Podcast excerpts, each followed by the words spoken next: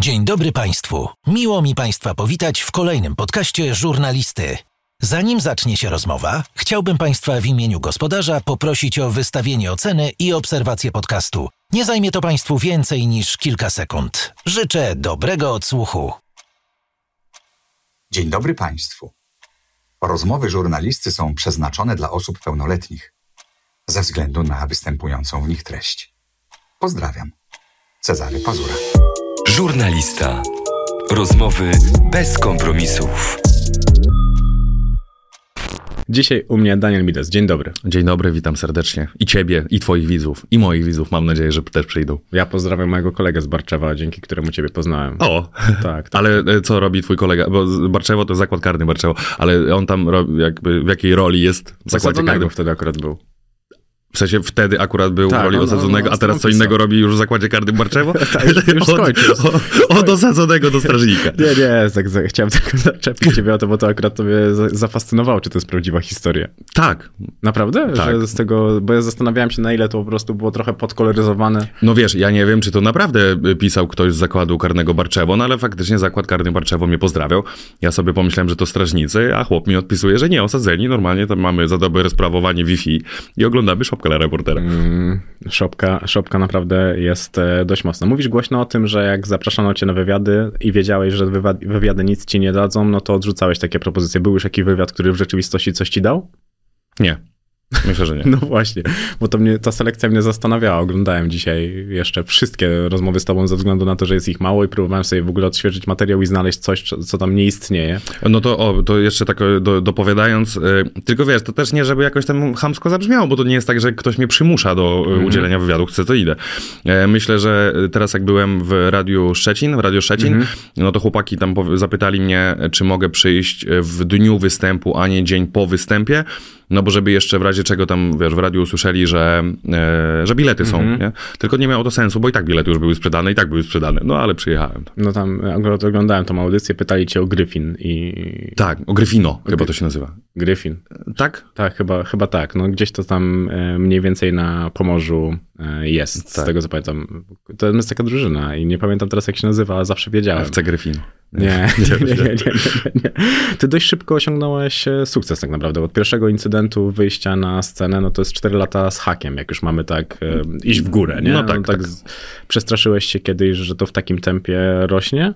Bo ludzie przez to od ciebie wymagają umiejętności nie takich, które powinieneś mieć po tym krótkim jakby okresie, Mhm. tylko takim jak moja, ma twoja konkurencja, inni stand-uperzy po 10 latach. Zgadza się i y, no nawet jak teraz tam py- pytałeś o, o stand-uperów takich w stylu tam Socha patrzeć, to mnie, tylko to są moi widzowie, nie? więc wiadomo, że oni tam na mnie takim przyjemniejszym okiem patrzą.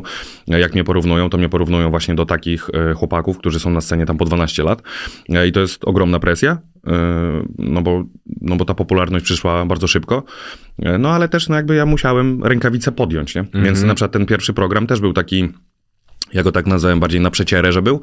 E, Ten obecny na przykład, który mam, no to nie wiem, czy to zabrzmi, zabrzmi skromnie, czy nieskromnie, no ale też w sumie to, to jakby żadna skromność nie jest, bo ja słyszę po reakcjach ludzi, że jest znacznie lepszy. Jakby teraz mm, bardziej mi się podoba ten, ten obecny program. Ale to jest tak, że mm, o konstrukcji żartu trochę słuchałem, słyszałem od tego, jak mówiłeś o tym. Mówiłeś o e, ludziach, którzy to konstruują dobrze. Ty się tego w pewien sposób uczyłeś w jakiejś formie wiedzy teoretycznej? Nie, no nie nazwałbym tego wiedzą teoretyczną. Bardziej tam rozmawiałem z innymi stand-uperami, bardziej doświadczonymi, tam wiesz, coś mi próbowali tam podpowiedzieć, a może tak, a może tak, a tam, no jakieś tam różne sposoby. Z tym, że jakoś takie mam wrażenie, że ja wybrałem taką drogę pośrodku, czyli z absolutnym szacunkiem do chłopaków, którzy są na scenie tam po 12 lat, e, ale jakby mi- między, między tym szacunkiem do nich, ale też tym takim, e, jak to mawiają moi znajomi, midasowaniem i tak coś, coś pośrodku zrobiłem, nie? A ir- irytuje cię określenie jako TikTokera? Bo przecież te twoje filmy przyjmowały się na wszystkich platformach. Tak, więc mnie to nie irytuje. Dziwi mnie tylko podejście takie e, niektórych kolegów z branży, że bardzo się próbują wybić na TikToku, jakby to była jedyna możliwa platforma do wybicia się. Bo w moim przypadku chodziło o content, nie o TikToka. Tak, też mi się tak wydaje, no ale to nie jest takie umniejszenie tobie? Jest, ale ja się za to nie obrażam. Tam wiesz, jakby nikt mi nie zabiera. To nie jest tak, że mam mniej pieniędzy w portfelu, bo ktoś mnie nazwał TikTokerem. No jak umniejszyć gościowi, który ma dwa metry jednak. Tak, to widzisz, no a ja mogłem powiedzieć. nie, spokojnie. Dobre żarty to raczej ghostwriterzy. A mama na obrotach również robi stand-up. A tak podejrzewałem, że mnie o to zapytasz. No, bo to było dla mnie bardzo interesujące. Co prawda miałem zaproszenie, ale nie dałem rady przyjść do, do mamy na obrotach. Widziałeś to? Y, kawałek. No i jak? Nie podobało mi się. Ale co ci się na przykład nie podoba? Bo wydaje mi się, że ty się ciągle rozwijasz i jesteś chętny jakby na to, mhm. żeby oglądać nawet w perspektywie nauki. To co ci się nie podobało? Nie, no to wiesz, no jakby to też szanujmy, szanujmy y, jakby kolegów i koleżanki po fachu stand-uperów. To nie jest tak, że ja od mamy na obrotach y, miałbym się czego nauczyć, skoro ona dopiero co wchodzi na scenę. no nie, ale może widziałbyś po prostu błędy. No tak, no ale... No okej, okay. tu się zgodzę. Poczekaj, postaram się odpowiedzieć y, jak najmniej dyplomatycznie, mm -hmm. jak mhm. się da. E, uważam, że tak jak ja, ja bardzo często sobie mówię, że ja nie jestem skromny taki z natury, ale ja do stand-upu, jakby do sztuki, jaką jest stand-up, e, do, do kolegów i koleżanek po, po fachu z ogromną pokorą podchodzę. E, z nią oglądałem nawet jakiś wywiad, gdzie ona powiedziała coś takiego w stylu, że a po co to tam testować materiał wcześniej, tam wychodzisz, gadasz jakieś bzdury mm -hmm. i działa, nie? Ja mam takie kobito, przecież ty w ogóle nie wiesz, o czym ty rozmawiasz. E, I też uważam, że y, Wiem o tym, że jak był jej występ w Warszawie, to zerkała na kartkę, gdzie na występie takim, za który już bierzesz normalne pieniądze za normalny mm. bilet, to powinieneś być przygotowany już do tego występu, a nie, że ty sobie jeszcze z, z, w kartkę zerkasz. I to niezależnie od tego, czy ona przyszła z TikToka, czy jest tam stand-uperką po prostu, gdzie to też ja bym tego stand-upem nie nazwał. E, no uważam, że to jest brak szacunku dla widza czytanie z kartki na pełnym występie za normalne pieniądze. -hmm. Po to są tak zwane testy. No, akurat u mnie ona też o tym mówiła, że nie testowała materiału, a e, od razu jechała na, na żywioł. No i mnie to bardzo, bardzo... Bardzo fajnie, jeśli jedziesz na żywioł i ci to wszystko wychodzi. Z tym, że jeśli e, moja koleżanka była na tym występie z ciekawości i mi mówiła o tym, że jakby w trakcie mówienia żartów, jak coś jej nie weszło, to ona mówiła, dobra, to do wywalenia. No jakie to do wywalenia? To na testach możesz powiedzieć, że okej, okay, to was nie śmieszy, to jest jednak do wywalenia a nie jak już bierzesz normalne pieniądze. Wiesz, niech robi co chce. Jakby mhm. ludzie chcą za to płacić, niech płacą. Ja tam absolutnie nikomu w kieszeni nie zaglądam. Uważam tylko, że jakby takie zachowanie to konkretne, e, to jest brak szacunku do widza. Często uciekasz w żart e, odpowiadając na pytanie, bo nie chcesz na nie odpowiedzieć? Nie. A co, teraz tak zrobiłem? Nie, nie, nie, nie, nie, nie. Tak ogólnie, tak ogólnie. Właśnie zastanawiało mnie to, nawet ostatnio oglądałem taki dokument na Netflixie, gdzie terapeuta rozmawiał z jednym z brytyjskich aktorów komików i mm, tam było trochę poruszenie tego, że kiedy potrafisz żartować, a nie chcesz o czymś rozmawiać, to najlepszą ucieczką jest żart, obrócenie tego w żart. Okej, okay. nie, wydaje mi się, że jakoś tak nie, nie robię często. Jakby też nie jestem taki, żebym się bał na jakieś pytanie odpowiadać. No, no jasne, że nie. No, ty, no, po prostu zastanawia mnie w, nawet w takich sytuacjach stresujących, kiedy, nie wiem, kłócisz się z dziewczyną i wiesz, wtedy łatwo jest coś dla takiego sprawnego umysłu, który mhm. dobrze po prostu wiąże puentę z puentą, mhm. może po prostu to od razu nawiązać do żartu. Jako, że o tobie tak naprawdę w rzeczywistości nikt nic nie wie, bo udzielałeś tylko takich szczątkowych wywiadów, albo to były wywiady właśnie tak jak byłeś w Poznaniu i to było 30 mhm. minut rozmowy, gdzie e, gdzieś tam siedzieliście na kanapie i rozmawialiście, to zastanawia mnie tak naprawdę wszystko. Gdzie ty dorastałeś? Na wsi pod Warszawą. I tyle? No w sensie, co, co mam ci więcej powiedzieć nazwę no, wsi? Nie wiem, nie, nie no, bo, bo to też taki był fragment e, twojego życia kompletnie, kompletnie nieujemny. A na czym się wychowałeś popkulturowo? Partnerem żurnalisty jest Engokars.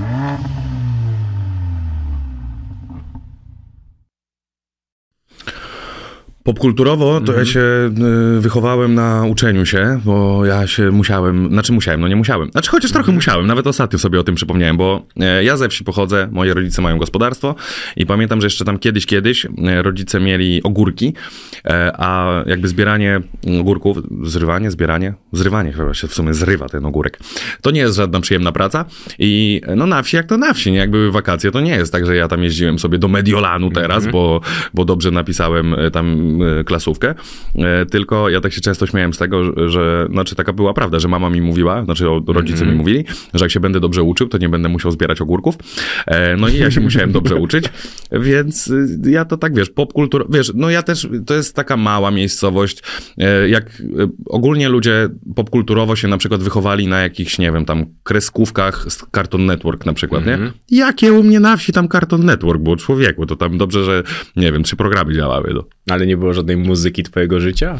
No, muzyka y, była, y, pamiętam, że nagrywałem jeszcze na te, na kasety, y, jak y, były takie nocne audycje hip-hopu w jakimś tam, w jakiejś stacji radiowej, no to peje, y, słuchałem bardzo dużo, ale już co dokładnie, to, to nawet nie pamiętam. Szacunek ludzi ulicy. To jak szacunek ludzi ulicy dokładnie. E, Myślę, że to było później niż to, ale jakoś tak coś, coś w tym stylu. No i tyle, no tak tego hip-hopu trochę posłuchałem, a potem dalej wracałem się tam biologii, geografii i matematyki. To byłeś hip-hopowcem? No może tak nie, że aż takim hip-hopowcem, nie? Ale no słuchałem, tak. Ale No, muzyki, W ogóle do tej, do tej pory słucham. muzyki nie robiłeś? E, nie, nie, nie, nie, nie, nie. A uprawiałeś jakiś sport? Właśnie nie, jakoś tak za, za mało lata jakoś tak sportu nie uprawiałem, próbowałem się uczyć na deskorolce, BMX-a miałem, Mhm. raczej taki, wiesz, takim byłem, takim skatem trochę można powiedzieć. No, takim, to tam wiesz, już taki kuzyn hip-hopowca. No taki trochę, no. Bo tam jednak dużo muzyki e, rockowej się dookoła się od tego środowiska No to później, nie? później pamiętam, że jakoś roka zacząłem słuchać. Dziewczynę miałem w liceum i jej tak bardzo zależało na tym, żebym przestał słuchać tego disco polo w końcu e, i, i pokazała mi tam różne zespoły rockowe i zresztą tak mi zostało. Nawet do tej pory jak słucham e, muzyki rockowej, to słucham tamtych zespołów. Czyli jednak tamta dziewczyna zostawiła ślad w twoim Tak, serduszku. dalej jest, dalej jest w moim sercu. Oj, Pozdrawiam cię serdecznie, mam nadzieję, że to oglądasz.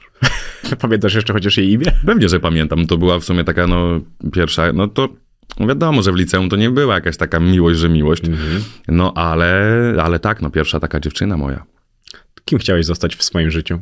Prawnikiem.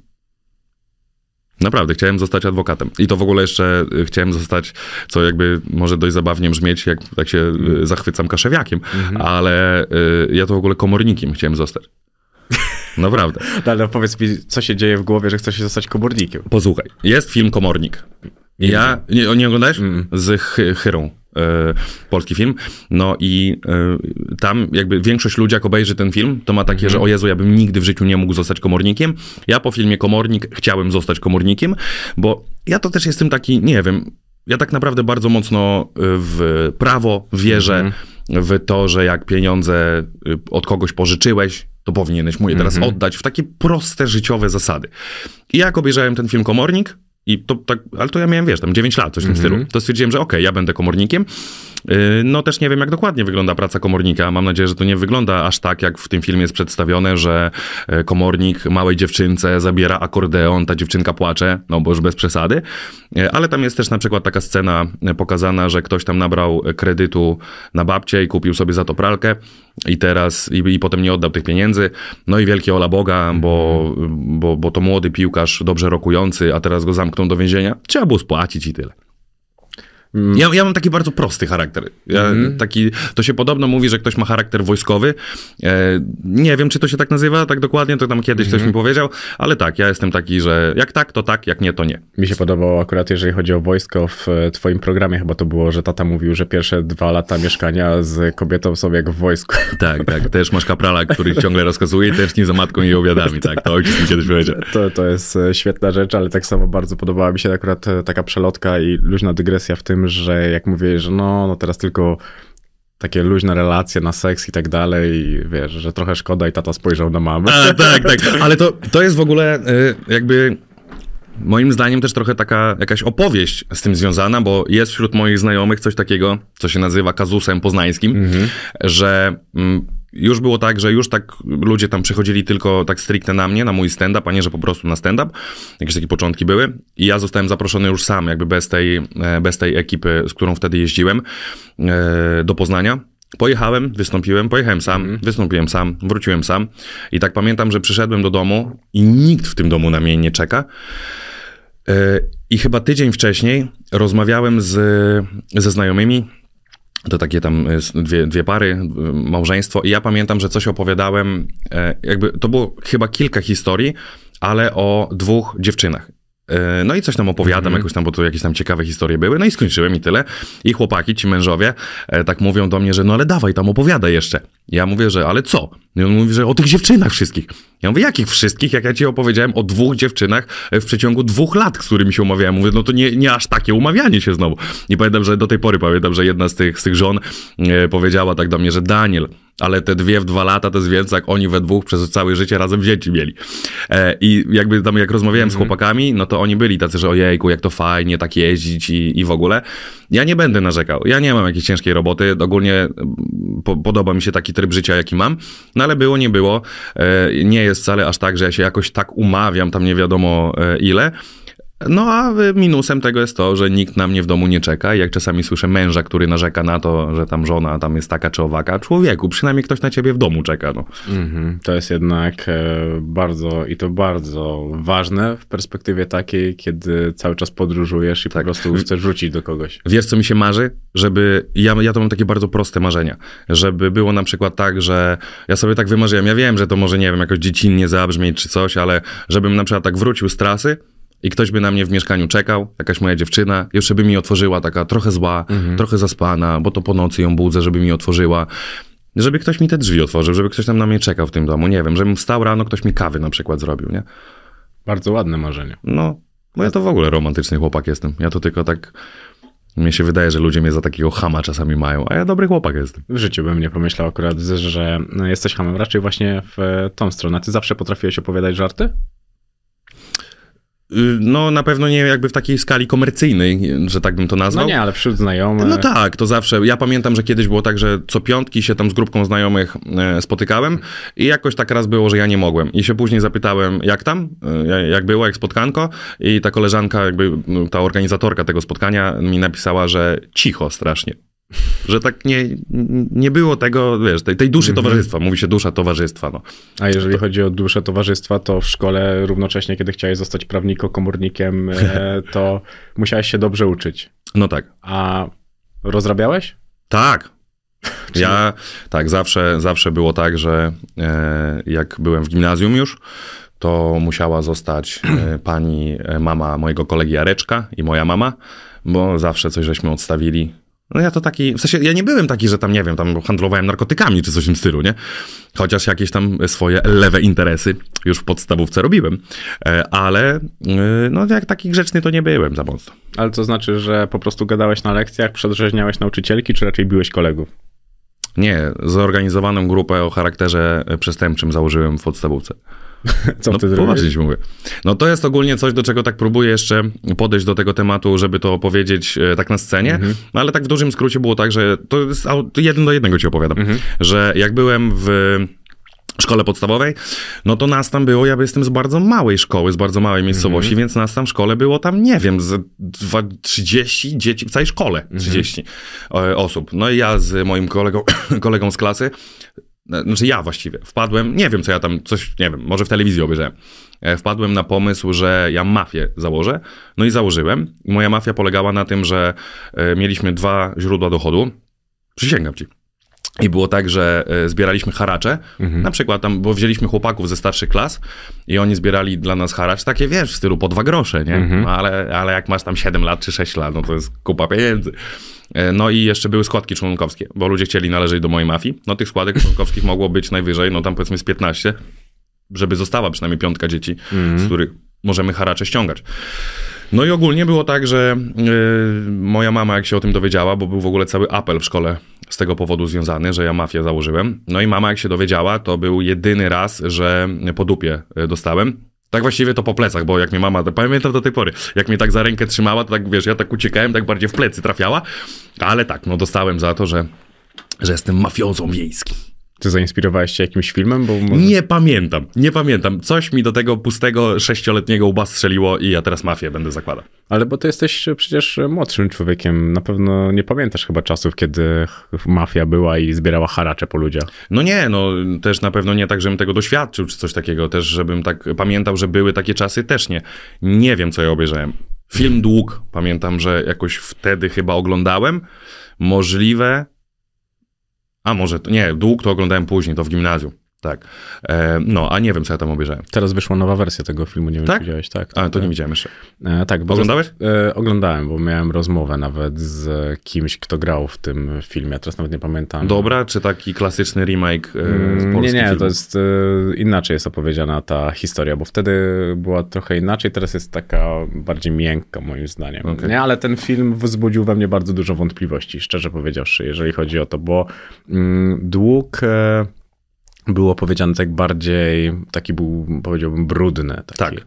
A ta historia już jest taka pokolorowana barwami tego świata, który dzisiaj widzimy. Tak, tak, No tak. to I- szkoda. Znaczy, Znaczy, nie, nie wiem, czy szkoda w sumie, bo nie oglądałem. No ale historia taka na jakby przedstawienie tego w brudny sposób. No. tak, to, to na pewno. A ty masz rodzeństwo? Siostrę, Siostra starsza, młodsza? ja młodsza. I byłeś dobrym bratem?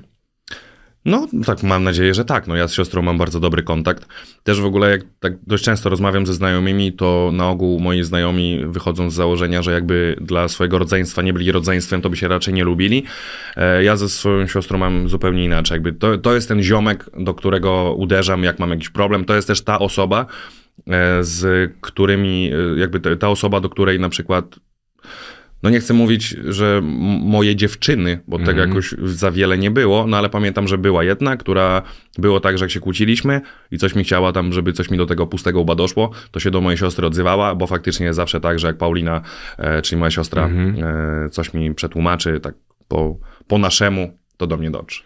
A kto był najważniejszą osobą w twoim dzieciństwie? Tak już wykluczając rodziców. Wykluczając rodziców, Mhm, tak, no bo to by była najłatwiejsza odpowiedź. e, no to myślę, że babcia, I to była taka osoba, z którą spędzałeś bardzo dużo czasu? Tak, ja swoją babcię bardzo kochałem. Tak naprawdę. Nawet pamiętam taki przykład y, jeden tego, jak to trochę odzwierciedla. Ja, ja wiem, że dużo osób swoją babcię kocha. Ja pewnie wie, jakby każdy by tak o swojej babci powiedział, że, że to jakby była taka wyjątkowa relacja, nie? No, no jakby dla każdego ta babcia to jest ta babcia. No ale ja pamiętam, że jak już moja babcia była w szpitalu, to było tak, że y, no tak w dużym skrócie, y, jakby od, od środka historii opowiadając, że ja tam poszedłem, no i ja jak to ja, no tam wiesz, do, do babci. Moja babcia, ona nie była taka w stylu, że jak to tam teraz babcie, że mają Facebooka i tak dalej, no ale tak y, ona miała 89 lat, a tak naprawdę tak ogarniała w miarę, nie? No wiadomo, trzeba jej było wytłumaczyć tam, że załóżmy, nie wiem, tam jak wchodziły telefony, to że telefon to jest taki mały komputer, no coś takiego, nie? Tak raczej w, coś w tym stylu. No i ja tam do babci, że babcia, tam weź, tam nie udawaj, tam coś, tam wstajemy, idziemy na wrotki, coś takiego, nie? E, Gdzie moja babcia ogólnie taka schorowana też była, więc to tam wiadomo, że wszystko żartem. I pamiętam, że w szpitalu e, koło mojej babci leżała, no taka jakaś taka młodsza pani, taka, nie wiem, ze 40 lat miała coś koło tego i jakoś tak strasznie nerwowo w telefon e, coś pisała i tak po którymś razie mówi, że jakoś tak rzuciła ten telefon i coś tam zakleła. I tak się wszyscy obejrzeli i ona powiedziała, że tu wnuczek u babci siedzi trzecią godzinę, a do mnie córka już idzie 40 minutę i dość nie może, nie? No więc ja za swoją babcią to zawsze, zresztą babcia, ja taki zawsze byłem ukochany wnuczek, taki, taki jak... e, No wie, wiele babć ma takie w stylu, że tam a jadłeś, a zjedz, a w ogóle, no to u mnie to już było tak nagminne, że już mówiłem babci, że babciu, no weź już mnie nie pytaj, no ile ja mogę słuchać o tym, czy ja jadłem. Jak tak doszedłem, pamiętam, do takiej wagi, bo ja tam w pewnym momencie ważyłem, tak nabrałem mocno masy i tak ważyłem 120 kilo, to pamiętam, że raz było tak, że babcia weszła i już nie pytała, czy jadłem, tylko tak powiedziała, o, jadłeś. Teraz jadłeś. Od kilku miesięcy już. tak, tak. A jak lubisz spędzać czas z babcią? E, No ja rozmawiałem e, z babcią. Ja też babci pamiętam, bardzo dużo rzeczy lubiłem tłumaczyć.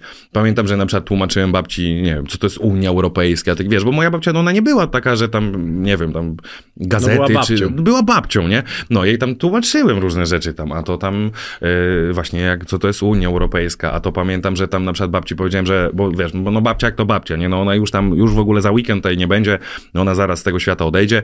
Ja mówię, babcia, ty mnie nie możesz mówić takich rzeczy i nie możesz mi tak robić, masz poczekać y, jeszcze do momentu, aż ja ślub wezmę. Jak będziesz tańczyć na moim weselu, wtedy możemy rozmawiać o twoim odejściu, inaczej nie ma opcji. E, no, więc ga- gadałem z babcią sporo. Okej. Czyli gadanie, bo jako widać jesteś gadułą, gadanie było w twoim życiu raczej taką jedną z ulubionych form. Od, od, I odpoczynku, i zabawy, i chyba wszystkiego, co? No tak, no ja, za, za, ja byłem takim klasowym śmieszkiem, nie? Więc, więc też w sumie chyba na, w każdym jakimś tam Ciężary. miejscu. Ciężary, bo jeszcze przemądrzały. No tak, no ale to ja też z tego bycia przemądrzałym, y, to inaczej. Ja zawsze byłem taki, że no wiesz, ten kto gada najwięcej, no to jest taki najbardziej w środku w- wydarzeń. Y, No więc ja zawsze taki byłem i tak mi zostało. Przemądrzały, mam wrażenie przynajmniej, że już nie jestem, bo ja pamiętam, był w ogóle u mnie taki moment y, w życiu, że ja się z tatą dużo kłóciłem i pamiętam, że nadszedł taki dzień, że ja obejrzałem sobie e, takiego VHS-a jakiegoś starego, jak ja tam miałem, tam miałem 5-6 lat, coś w tym stylu. No i, i wiesz, wychodząc z takiego założenia, że ojejku, ja to będę super tatą i w ogóle, jak ja to obejrzałem, jaki ja byłem denerwujący, przemądrzały, że wiesz, ja tam podchodzę do tej kamery, już tata mi tam tłumaczy po raz siódmy, że Daniel, tam uspokój się i tak dalej, no to ja to już bym se jebnął po prostu za, za, za bycie takim, jakbym miał takie, takie dziecko, a mój tata tam, wiesz, spokojnie, cierpliwie, tłumaczy. I ja wtedy będę miałem takie, że a, chyba ten ojciec nie aż taki zły jest. Mhm. Zmienia to jednak. No nie? e, Czas potrafi zmienić dużo wspomnień. Jakby wtedy, wtedy y, rozumiesz to takie, jak rodzice często mówią, że będziesz miał dzieci, to zrozumiesz. Ja mam takie, no faktycznie. Zobacz, jeszcze dzieci nie ma. I, A już rozumiem, A już tak. można zrozumieć. No to miałeś taki moment buntu? No chyba tak, chyba tak. No ja właśnie pamiętam, że to wtedy tak było, że ja się z tatą y, tak kłóciłem i jakby z perspektywy czasu, bo ja z tatą jakby obecnie, czy tam od wielu lat, my to jak ziomki, nie? Z takim szacunkiem, y, wiesz, jak do ojca, ale ziomki. No ale tak, było tak, że jak miałem tam z 16 lat, nie, to tam co by ojciec nie powiedział, to na pewno nie ma racji, bo przecież jestem najmądrzejszy na świecie. E, no i, i, i tata tam, wiesz, cier- cierpliwie, cierpliwie, no ale też ile możesz być cierpliwy, jak, jak ktoś, wiesz, ojciec jeszcze zdania e, nie skończył, żeby mi coś przetłumaczyć, a ja już nabieram oddech, bo ja już wiem, że nie. E, Żeby już coś powiedzieć na nie. No i wiadomo, że z tego wyrosłem. To też chwała Bogu, że ojciec, wiesz, taki cierpliwy, a że nie, nie wiem, nie, nie wybuchał momentami, a miał powody, oczywiście, że tak. Ale takiej, jakby takiego buntu w stylu, że tam, nie wiem, uciekałem z domu, narkotyki brałem, piłem, coś takiego, to nie. Ani nie sprzedawałeś. Nie, nie sprzedawałem, czekaj, daj się zastanowić, nie, nie sprzedałem. nie, na pewno? Nie, no co? Dajmy, wiesz, żeby później nie było, że ktoś ci kłamstwo No wyciągnie. okej, okej. A u żurnalisty mówię, że nie sprzedawałem. No właśnie, i potem tak e, będą, e, będą cytowali. A jeżeli chodzi o literaturę, no bo bardzo ładnie i dość płynnie widać, że pamiętasz wszystkie filmy, o których wspomniałeś tutaj, Mhm. to książki też były dla ciebie istotą? Takie już poza tą, które musiałeś się uczyć? Nie. E, I uważam, że to jest moja ogromna wada, że ja książek nie czytam. No ale nie czytam. O każdym e, roku swojego życia mówisz, że każdy raz następny jest zdecydowanie lepszy od tego, który właśnie minął. A który rok twojego życia był najgorszy? E, najgorszy to był chyba. No, o, o jednym roku, czyli o 2020 roku, to mówiłem, że to był zarazem najlepszy i najgorszy okres w moim życiu. No więc chyba też z tego powodu, że jakby o części tego roku mówię, że był najgorszy, no to to był mój najgorszy rok. No, że nie trwało to najgorsze jakoś długo, ale faktycznie jakby nieciekawie było. A co, to się, co się wydarzyło w tamtym No właśnie, to szczerze mówiąc, to nic aż takiego. No pamiętam, y, ni- nic aż takiego. Z dziewczyną się rozstałem, a że to był dłuższy związek, to ogólnie przez, no nie wiem, myślę, że spokojnie trzy miesiące, to ja myślałem, że ja to się w ogóle nie pozbieram z tego, ale ja też zawsze miałem takie myślenia, to jeśli chodzi o związki i o takie rzeczy, to jakby, ja mentalnie to mam 9 lat. Ja w gimnazjum, jak mnie dziewczyna zostawiła, Dorota, pamiętaj, pamiętaj, że to o tobie jest teraz. E, no to ja w ogóle się zastanawiałem, czy księdzem nie zostać, nie? Od mafioza do księdza. No nie? Ta droga jest naprawdę I to na czarno, i to na czarno. No ale naprawdę. I tu się, i wiesz, i, i, później już byłem starszy, z dziewczyną się rozstałem i też miałem takie, że no ja nie wiem, czy ja w ogóle w życiu sobie poradzę teraz. No nie trwało to jakoś długo, nawet pewnie krócej jak trzy miesiące. E, No ale jakby no, nie był to ciekawy rok, nie? więc na, na, na, na, na pewno jakby tej pierwszej części roku nie, nie wspominam jakoś dobrze. No i też e, w 2019 właśnie jak moja babcia odeszła, no to za wesoło mi nie było, nie? No to tak trochę cios po ciosie. E, No, no. Przeróbmy też ten temat, który trochę się ciągnie za tobą, bo przewija się przez prawie każdy wywiad, czyli ten brak tolerancji i fascynacji Korwinem. Ja co wy... No dobra, No nie, no bo to, tak, tak to wszędzie jest nazywane. Ja wiem trochę, że to jest naciągnięte po to, żeby po prostu zrobić trochę dramaturgii w tym całym, w tym całym e, twoim życiu. Bo... Daniel Midas popiera Tak. Janusza Korwin-Mikkego. No, no kurde. I mamy tytuł. E, no jasne, że tak. Popierasz e, brak aborcji i tak dalej, i tak dalej. No bo Nie no, tak też nie mówiłem, no. teraz już sobie dodaję. Chociaż zrobimy coś z tego. Ale zrób takie, że Daniel Midas tam popiera i tam te wszystkie rzeczy. e, I mam, mamy wideo w tych kwadratowym e, nawiasie. No właśnie. A no byłeś młody i knombrny, tak to ty powiedziałeś, e, że był etap fascynacji Korwinem po maturze. Możemy teraz to raz na zawsze wytłumaczyć, że po prostu przeczytałeś Korwina i pomyślałeś sobie, że to jest ktoś inny niż wszyscy, cała reszta polityki. Zgadza się, zgadza się. Jak każdy, kto ma tam, nie wiem, 17 lat czy 18 lat, masz dwie partie i nagle się pojawia trzecia, to jeszcze był właśnie ten moment taki, że chyba to był ten czas, jak chyba, że y, partia Korwina się dostała w ogóle do Europarlamentu. Więc to był zasadniczo chyba w historii tej partii największy hype. Bo to się potem nie powtórzyło Mhm. raczej, żeby, żeby Janusz, y, pan Janusz y, coś tam osiągnął politycznie. Więc wiadomo, były dwie partie, ja jestem młody, zmontowany, y, ta trzecia mi odpowiada najbardziej i tyle. Poza tym, no też jest tak, tego jakby mu nie mogę ująć, że jak rozłożysz jego zdanie na czynniki pierwsze, to on ma rację. Mhm, No tak. tylko jakby życie to nie jest rozprawa sądowa, że teraz każde zdanie będziesz rozkładał na czynniki pierwsze. No jasne, że tak. On mógł zaimponować młodemu chłopakowi, a No szczególnie, że wtedy, kiedy jesteś młody, jesteś najbardziej zero-jedynkowy. Dokładnie, No, bo dzisiaj dokładnie. wiesz po prostu, że świat nie jest tak prosty, jak może się wydawać, że jest Tak. dobrze albo źle. Albo... Więc y, czysto ironicznie mówi, y, mówiąc, być może nadal jest tak, że ja popieram e, e, pana Janusza, natomiast nie wiem, bo od lat go nie oglądałem i dlatego mówię, że jakby podkreślam, że to jest tylko i wyłącznie ironicznie, bo nie sądzę, żeby tam się u pana Janusza jakoś za wiele w mentalności zmieniło. Oj, to jeszcze powędrowało. Tak? Oj To już- Jezus, tam są już, tam są już, bo jakby przez to, że powiedzmy to, co wtedy mówił tam 10 lat temu, Mhm. no to już przestało być kontrastowe dla świata, no to trzeba było pójść kawałek dalej. Jeszcze dalej? Tak, zdecydowanie dalej. Aż z ciekawości się wrócę do domu jakieś wypowiedzi Janusza sobie, pana E, Janusza. po- Polecam Hate Park z Januszem Korwinem Mikke. To, Okej. jest, e, to jest coś takiego, czego już nie odzobaczysz e, w swoim Mhm. życiu. Wiesz, że jest taki e, cytat e, Lettermana i on mówi, że kiedyś e, szaleństwo było w cenie, a dzisiaj wszyscy są szaleńcami. Okej. To jest właśnie, to jest właśnie w perspektywie tego, co się dzia- stało z e, poglądami pana Janusza, że po prostu, żeby jeszcze o tobie cokolwiek napisali, to musisz powiedzieć jeszcze bardziej kontrastowe. No to teraz też faktycznie, że jakby w takiej, można powiedzieć, jakiejś abstrakcji politycznej, e, w jakiej żyjemy, to ja wiem, czy ten Janusz aż tak, no nie wiem, co mówi teraz, nie, ale Mhm. czy faktycznie jakby tamte jego wypowiedzi, czy byłyby aż takie do przebicia się, że ola Boga. No nie, dzisiaj, dzisiaj nie. Dzisiaj się jednak to dość mocno zmieniło. Przekaz w mediach się zmienił, media się zmieniły, więc e, no nie, nie, to jest już jednak, e, to nie byłoby takie kontrastowe. No Miałeś firmę, co to była za firma? Ja miałem, nadal mam e, firmę z korepetycjami, Mhm. bo ja sam uczyłem matematyki, no matematyki, chemii, fizyki, no ale głównie matematyki. E, No jakby ta firma dalej jest, tylko ja już jej nie prowadzę. Prowadzi ją właśnie moja siostra. Mhm. No i tyle. Duża firma? E, Wiesz co, i duża i nieduża. Ona była mm, duża przez, y, nie wiem, jakieś ze 4 lata. No a teraz to już tak raczej tam nie za wiele w tej firmie się dzieje. Ona tak bardziej jest, bo jest, no. No bo tam był taki etap, o, tym- o nim trochę nawiązałeś, ale nie, nie dokończyłeś tego wątku, że zaczę, firma zaczynała się trochę walić bez ciebie, Mhm. że wtedy, kiedy jeździłeś za Pawłem Chałupką za 150 zł, Tak. to, to ten e, etap. e, No i mówisz, że całe życie sobie bardzo dobrze radziłeś No, finansowo, raczej tak, że tak. raczej byłeś takim gościem, a Wi- Wiadomo, że jakby dobrze, a dobrze dla różnych osób będzie jakby różnie znaczyło. E, No ale tak, no jakoś tam nigdy nie narzekałem na to, że jakoś sobie tam finansowo nie radzę, zawsze sam. E, Z jakimś tam bardziej tam mentalnym wsparciem od rodziców. Jakby ja nie jestem takim dzieckiem w stylu, że ro, rodzice mi, y, wiesz, kupili dom w Warszawie. Ja teraz jestem wielki pan stand-uper, co nie wiem, biedaków będę wyśmiewał, czy coś takiego, nie? no, nie przypuszczałem e, nawet e, o to, a jak wpadłeś na pomysł założenia takiej firmy? No, sąsiad na wsi. Pamiętam, że on przyszedł w ogóle najpierw do mojej siostry, e, czy ona by jego synów nie pouczyła.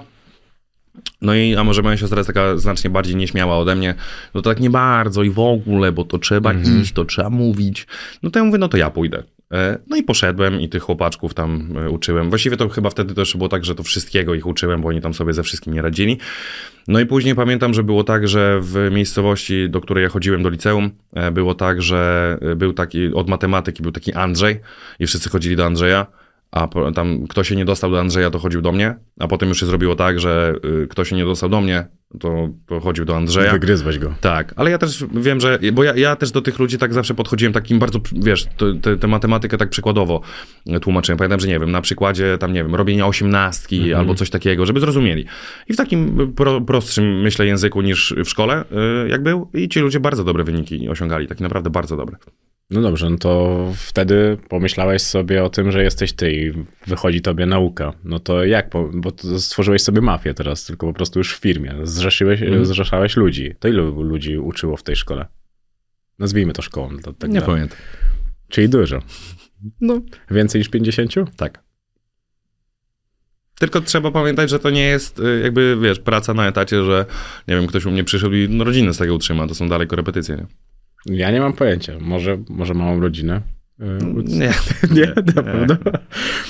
Po drugim występie w Lublinie, który nagrałeś, ludzie wstali po występie i mm, byli tobie brawo. Ty wróciłeś i się popłakałeś. Ty podejrzewałeś kiedyś siebie o takie emocje? Absolutnie nie. Człowieku, ja to jestem, wiesz, ham ze wsi, ja nie mam emocji, a na pewno nie emocji takich, to tak ci mówię, jak, jak, jakbym pomyślał takiej sytuacji, a na pewno nie emocje związane z, nie wiem, czymś artystycznym, y, czy, czym jest, y, nie wiem, występ. No, no i się mocno y, pomyliłem, e, ale ja chyba dostałem nawet takie pytanie i nie wiem, czy ktoś jakby za mnie nawet nie udzielił odpowiedzi, nie pamiętam jak to było, że to było z emocji związanych z tym nagraniem.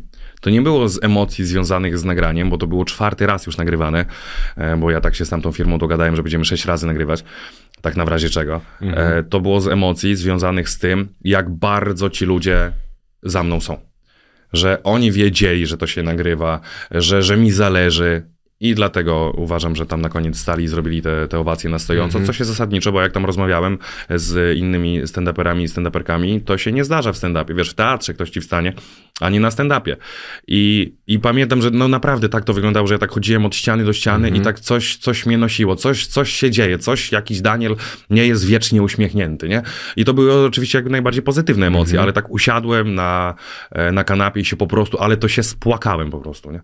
Że jakby, nie wiem, niby wiem, że ci ludzie są tak zawsze za mną, ale jak tak na żywo też to zobaczyłem, no to jednak zupełnie inne emocje. To jest tak trochę jak ciężko sobie uświadomić, nie wiem, że obserwujecie 200 tysięcy ludzi na Instagramie i widzisz tą liczbę, No tak. ale nie widzisz tych ludzi. Tak. Takie występy dają tobie inną wiedzę na swój własny temat? Poznajesz siebie w jakimkolwiek stopniu, kiedy występujesz? Nie, tak bym raczej tego nie nazwał chyba. Bardziej po wrzuceniu pierwszego programu, e, który jest jakby takim, no to jest pierwszy program, nie? E, to widzę jakby po odbiorze i po tym, jak, jak ludzie właśnie tak bardzo po mojej stronie stanęli, że ja się teraz zachowuję znacznie pewniej na scenie. Ja myślałem o sobie, że w tym pierwszym programie już się zachowuję tak pewnie, tak w miarę naturalnie, jak to ja. E, Nie. Y, Teraz mam wrażenie, że jakby nabrałem tej pewności takiej scenicznej, że jak zobaczyłem, że ci ludzie są tacy, no i jest nasz Midas i bawimy się, to ja też się zaczynam na tej scenie bawić. E, I nawet teraz ostatnio miałem występ i koleżanka mi powiedziała, że, że inaczej się na tej scenie zachowuję, że już jestem taki, wiesz, żywszy, żywiołowszy, taki, taki jak normalnie. A kiedy tata i mama pierwszy raz byli na twoim występie? W ogóle nie byli. Naprawdę? Tak, dlatego że mama to by poszła. Ale y, no ja tak jak wspomniałem, że ja z tatą jak ziomki, nie? Ale ja na przykład z y, ojcem się nigdy w życiu wódki nie napiłem. Nie? Bo jakby nie mogę przemóc tego, że to jest mój ojciec i ja mam z nim pić alkohol. Nie? To nie jest mój ziomek, e, że ja z nim teraz będę wódę pił, e, tylko to jest mój ojciec. My jak ziomki, no ale nie ziomki. I podobnie jest z przeklinaniem na przykład. Że ja na przykład nigdy, przy mamie pamiętam, ktoś nam raz drogę zajechał e, i raz zakląłem, jeden, jedyny raz. Przy ojcu nigdy w życiu nie przekląłem. E, I no tata ma taki, że ale ty tam będziesz przeklinał na tym stand-upie, coś tam, nie? No ale teraz, teraz jak będę występował w Warszawie, to już mama powiedziała, że nie ma opcji, już idą. E, Tym bardziej, że się dowiedzieli, że tam tacy dalsi jakby sąsiedzi e, też przychodzą. E, No to już powiedzieli, że idą, tylko jakby za późno się strzaiłem i bilety tam zostały jakieś, wiesz, dwa na balkonie. No nawet tobie, jak powiedziałem, to tak z przeproszeniem też, że, że no te bilety już zostały tylko na balkonie. Ale obok twoich rodziców to wygląda. Ale nie, właśnie nie, już powiedziałem, że dobra, tam w kwietniu będę znowu w Warszawie, to już was wtedy zaproszę tak normalnie. Ale to bardzo fajna, fajna e, historia, że sąsiedzi idą, to my też już musimy. Ja trochę, trochę, trochę tak, trochę tak. Ale to jesteś bardzo dobrze wychowany. To dziękuję, bardzo mi miło, też mam takie wrażenie. No ale to jest jednak e, rzecz, przez którą można ci się ciężko komunikować i no, no, no, no zobacz, no to jednak jesteś w środowisku, które powiedzmy słynie, ale to w dużym nawiasie z wulgaryzmów, no stand-up jest tak trochę przez duże media w ten sposób e, nazywany, przez to, żeby go trochę po prostu zepchnąć tam, nie? Że... Tak, ale to też nie jest jakaś taka prawda, że żeby, wiesz, No nie, no ja wiem, że to nie jest prawda, tylko tak nazywają to duże media. Że jakby ktoś może doznać szoku, że ja nie wiem, jak to ja też się często z tego śmieję, że to nie jest tak, że jak ja idę do urzędu na przykład, nie, Mhm. to tam mówię, że dzień dobry, tam z policją i prokuraturą mam układy i co drugie słowo to przeklinam. No wiadomo, tam zależy od sytuacji. Nie? Też mnie bardzo zainteresowało, że jesteś jedyną osobą, która odpycha od siebie tą informację, że ty mówisz, że nie, to nie jest tak, że kobiety się mną tylko interesują, że mam porówno tych fanów, że to tak jakby... Tak. To, ale to jakby coś, jakby coś, jakby to było nieprzyjemne. To stary, większość ludzi... Nie, tylko nie chcę, żeby moi e, jakby fani płci Mhm. męskiej e, myśleli coś takiego, że o, tam na Midasa na stand-up do tego dziewczyny przychodzą, e, albo tam, nie wiem, No to więcej będą przychodzili, więcej facetów będzie przychodziło, jak będziesz tak mówił. No ty, ale to nie widzisz? Nie szukasz roboty? W marketingu, marketingu wiesz? jakiś, no. No, u mnie jest, faktycznie jest tak w miarę porówno. Na przykład na zdjęcia y, na ogół jest tak, że jednak więcej dziewczyn zostaje, ale pary, znaczy najczęściej na stand-up do mnie to pary przychodzą. Y, No, a że ja się tak wzbraniam, no trochę się wzbraniam, bo ja jakby, ja, ja wiem i ja sam to trochę nakręciłem, że u mnie jest trochę taka opinia właśnie takiego, że wiesz, tam co miasto to inna koleżanka, a to nie jest prawda też, no. No ale grasz tym wizerunkiem, ty bardzo sprawnie się tym posługujesz. Znaczy inaczej, to żeby też była jasność, to nie jest tak, że ja gra, nie nazwałbym tego graniem wizerunkiem, bo ja ogólnie taki jestem, nie? Tylko jakby, no nie aż taki, że wiesz, że ja tam jadę do Poznania i, i tam mam jakąś jedną koleżankę, a potem wracam do Warszawy i tam cztery kolejne już pod drzwiami czekają. Więc jakby bez przesady. No ale że ja, wiesz, ja, ja nie będę z siebie robił takiego grzecznego stand-upera w stylu, że no jak wrócę, mm, to tam wracam do, do swojego synka i śpiewamy razem kolendy w czerwcu. E, no ja taki nie jestem, no to, to nie będę udawał, że jestem. No nie, no ale zobacz, cały stand-up polega na tym, że kolor zielony opisujesz jako steledynowy. Trochę bawisz się formułą, podkręcasz ją. Y, Po, po, ogólnie, ogólnie tak, ale też ci muszę powiedzieć, że ostatnio e, ktoś, nie wiem, czy to był jakiś komentarz po stand-upie, czy ktoś mi napisał, nie pamiętam, że, y, że ktoś napisał, że lubi mnie oglądać, bo to wszystko brzmi bardzo autentycznie, że jeszcze mnie jakby te media tak nie przeżarły, że ja wyjdę na tę scenę taki, wiesz, sztuczny potem i że to brzmi wszystko jakby się naprawdę wydarzyło. No i ogólnie ja wiem, że o stand-upie się mówi, że jakby to jest jakaś historia, ale ją trzeba podkoloryzować i tak dalej. No ja jakby w tym obecnym programie to nie koloryzuję. I ja wiem, że niektóry, niektórzy się tam mogą, wiesz, dziwić, nie, że o, na pewno tam to jest zmyślone i tak dalej. Nie jest zmyślone, więc nie pamiętam, zagmatwałem się w pytaniu o czym innym. No dobrze, ale zobacz, to jest e, też kwestia tego, że to jest drugi program, ten, Mhm. z którym teraz e, jeździsz. Jak jeżeli to będzie dziesiąty program, Być może. to jest e, tak trochę na zasadzie mm, z Antonim rozmawiałeś o tym, nie? że mówiłeś, mówiliście tam o tempie, że jemu już by się tak nie chciało, że ty chyba w listopadzie ubiegłego roku miałeś 22 występy, no to jest bardzo, bardzo, bardzo dużo i no jest to po prostu wykańczające, no a żeby mieć o czym pisać, musisz żyć. Tak, no to A też... pozbawiając się życia, trochę pozbawiasz się tego, o czym możesz napisać, nie? No, Więc się. to jest takie trochę z pierwszą książką. Każdy ma materiał na pierwszą książkę. Okej. No ale co dalej? No, w sumie słuszne podejście. No, No. wiesz, ja też może na niektóre rzeczy się y, tak dziwię jeszcze, albo tam mam inne podejście, no bo to jest taki początek tego wszystkiego, przynajmniej taką mam nadzieję, nie? że to jest początek. Ja też, bo akurat jesteś e, fajnym ubarwieniem sceny, która jest zabetowana, zabeto, zabetonowana. No tak, I to jednak dość... scena w Polsce jest zabetonowana. Tak, no w ogóle nie przebijają się inni ludzie, tak mi się wydaje. Tak, ale też jest kwestia tego, że e, to, jak gdzie się chodzi na początku i tam próbujesz e, swoich sił stand-upowych, to się nazywa open mic. No wiem. I do mnie czasami przychodzi jakiś open micer, się zapytać, czy może przede mną wystąpić. I ja bardzo często, to ja mnie zawsze podkreślam, żeby on tam się nie pogniewał na mnie ani nic, ale ja się po pięć razy potrafię zapytać, jak on się nazywa, bo ja go nie kojarzę. I koleżanka mi powiedziała właśnie o tym, że to jest dlatego, ja nie kojarzę tych open micerów, bo ja nie chodziłem na te open mic'i, tylko od razu zacząłem występować tam na większej scenie. E, No ale jakby z tego, jak ja jeszcze pamiętam, jak chodziłem na te open mic'i, może nie było tego dużo, ale pamiętam, to może też dlatego e, ci jakby młodzi stand-uperzy się nie przewijają, bo jest dalej wałkowany ten sam temat. Jakby ile razy możesz słuchać y, y, od kogoś, kto występuje, że no i ostatnio, jak się umówiłem tam z jedną typiarką, tam z Tindera, to tam coś tam, no ile, nie? I, i też może dlatego y, się inni nie przebijają, bo ten materiał jest po prostu miałki. Ja, nie- ja nie mówię, wiesz, żeby, żeby tu nie było, że ja tam siebie wychwalam, że och, jaki to jestem kreatywny, no ale przynajmniej no nie opowiadam po raz kolejny o sraniu, no. Ile można? Co wiesz, ludzka czynność. No ludzka czynność... Niektórzy więcej niż raz dziennie. No to ja na przykład, ja bardzo chętnie. No. Nie, w ogóle śmiesznie, znaczy śmiesznie, bardzo dziwnie to może zabrzmieć, że ktoś o sraniu mówi, że je robi chętnie. Nie zastanawiałem się nad tym. Nie, no, jest duża część ludzi, która uznaje, że to jest bardzo przyjemna A część. powiedz mi, tak mnie teraz to niesamowicie zaciekawiło, czy ty srasz chętnie? Hmm, wiesz co? Szczerze powiedziawszy, I zapewniam cię, Jak że pomyślę- nikt nigdy w życiu nie zadał ci takiego pytania. pomyślę sobie, że jeżeli miałbym do wyboru rozmowę albo sranie, to wolałbym srać. Okej. Ale to kwestia rozmówcy. Bardzo fajnie, no to też fajnie. Miło mi, wiesz, to też, zobacz, zaprosisz Starałem- drugi raz. Dobra, starałem- dobra. Starałem się Już te odpowiedzieć. bilety ci wysłałem, czy, Tak, czy... No tak, dobra, tak, no ale to można trudno. cofnąć wiadomość. No, o, widzisz, na Instagramie można co, no to już sobie ale a, kiedyś, a kiedyś cofałeś wiadomości? W ogóle? Mhm, w swoim, No pewnie, że tak. do dziewczyn? Y, tak. Dobra, a dużo konsumujesz e, rozrywki? Y, y, Zdefiniuj rozrywkę. No, rozrywka to jest dla mnie telewizja, YouTube, o którym rozmawialiśmy, podcast, radio. To tak, ja zawsze pierwszy dzień, tak jak wracam z trasy, Mhm. to mam taki, że ja taki, taki, no ogólnie ja tak w życiu to nie jestem raczej taki y, spokojny, więc y, też jak jestem w trasie, to jeszcze bardziej tą energię oczywiście podbija, ale faktycznie jak mam taki jakiś tydzień trasy, że jestem tam 7-8 Mhm. dni pod rząd, to ten pierwszy dzień w domu, y, nawet czasami to bywa, że jedyny, ale zawsze jest taki, że ja to nazywam, że ja się patrzę w sufit, bo ja nie robię nic, nie? Jakby jem śniadanie o 13, oglądam YouTube'a, nawet go nie oglądając, E, No ale tak, to zasadniczo jakby wiem, co tam się dzieje w internecie. Ale jeśli chodzi o inną rozrywkę, o, to jest na przykład coś, y, z czego to jest raczej, można powiedzieć, wstydliwe trochę. E, Ale ja na przykład na koncercie nigdy nie byłem. No jak to? Nie byłem nigdy na koncercie, teraz będzie jakiś taki festiwal, co to wszyscy wiedzą, jaki to jest festiwal. Taki tu w Warszawie w jakimś tam czerwcu, to co to jest? Nie mam pojęcia. A, No. Orange. A no to, no, no, no, no to I Idziesz? e, No tak, chcę iść, no bo może bym w końcu na jakiś festiwal poszedł.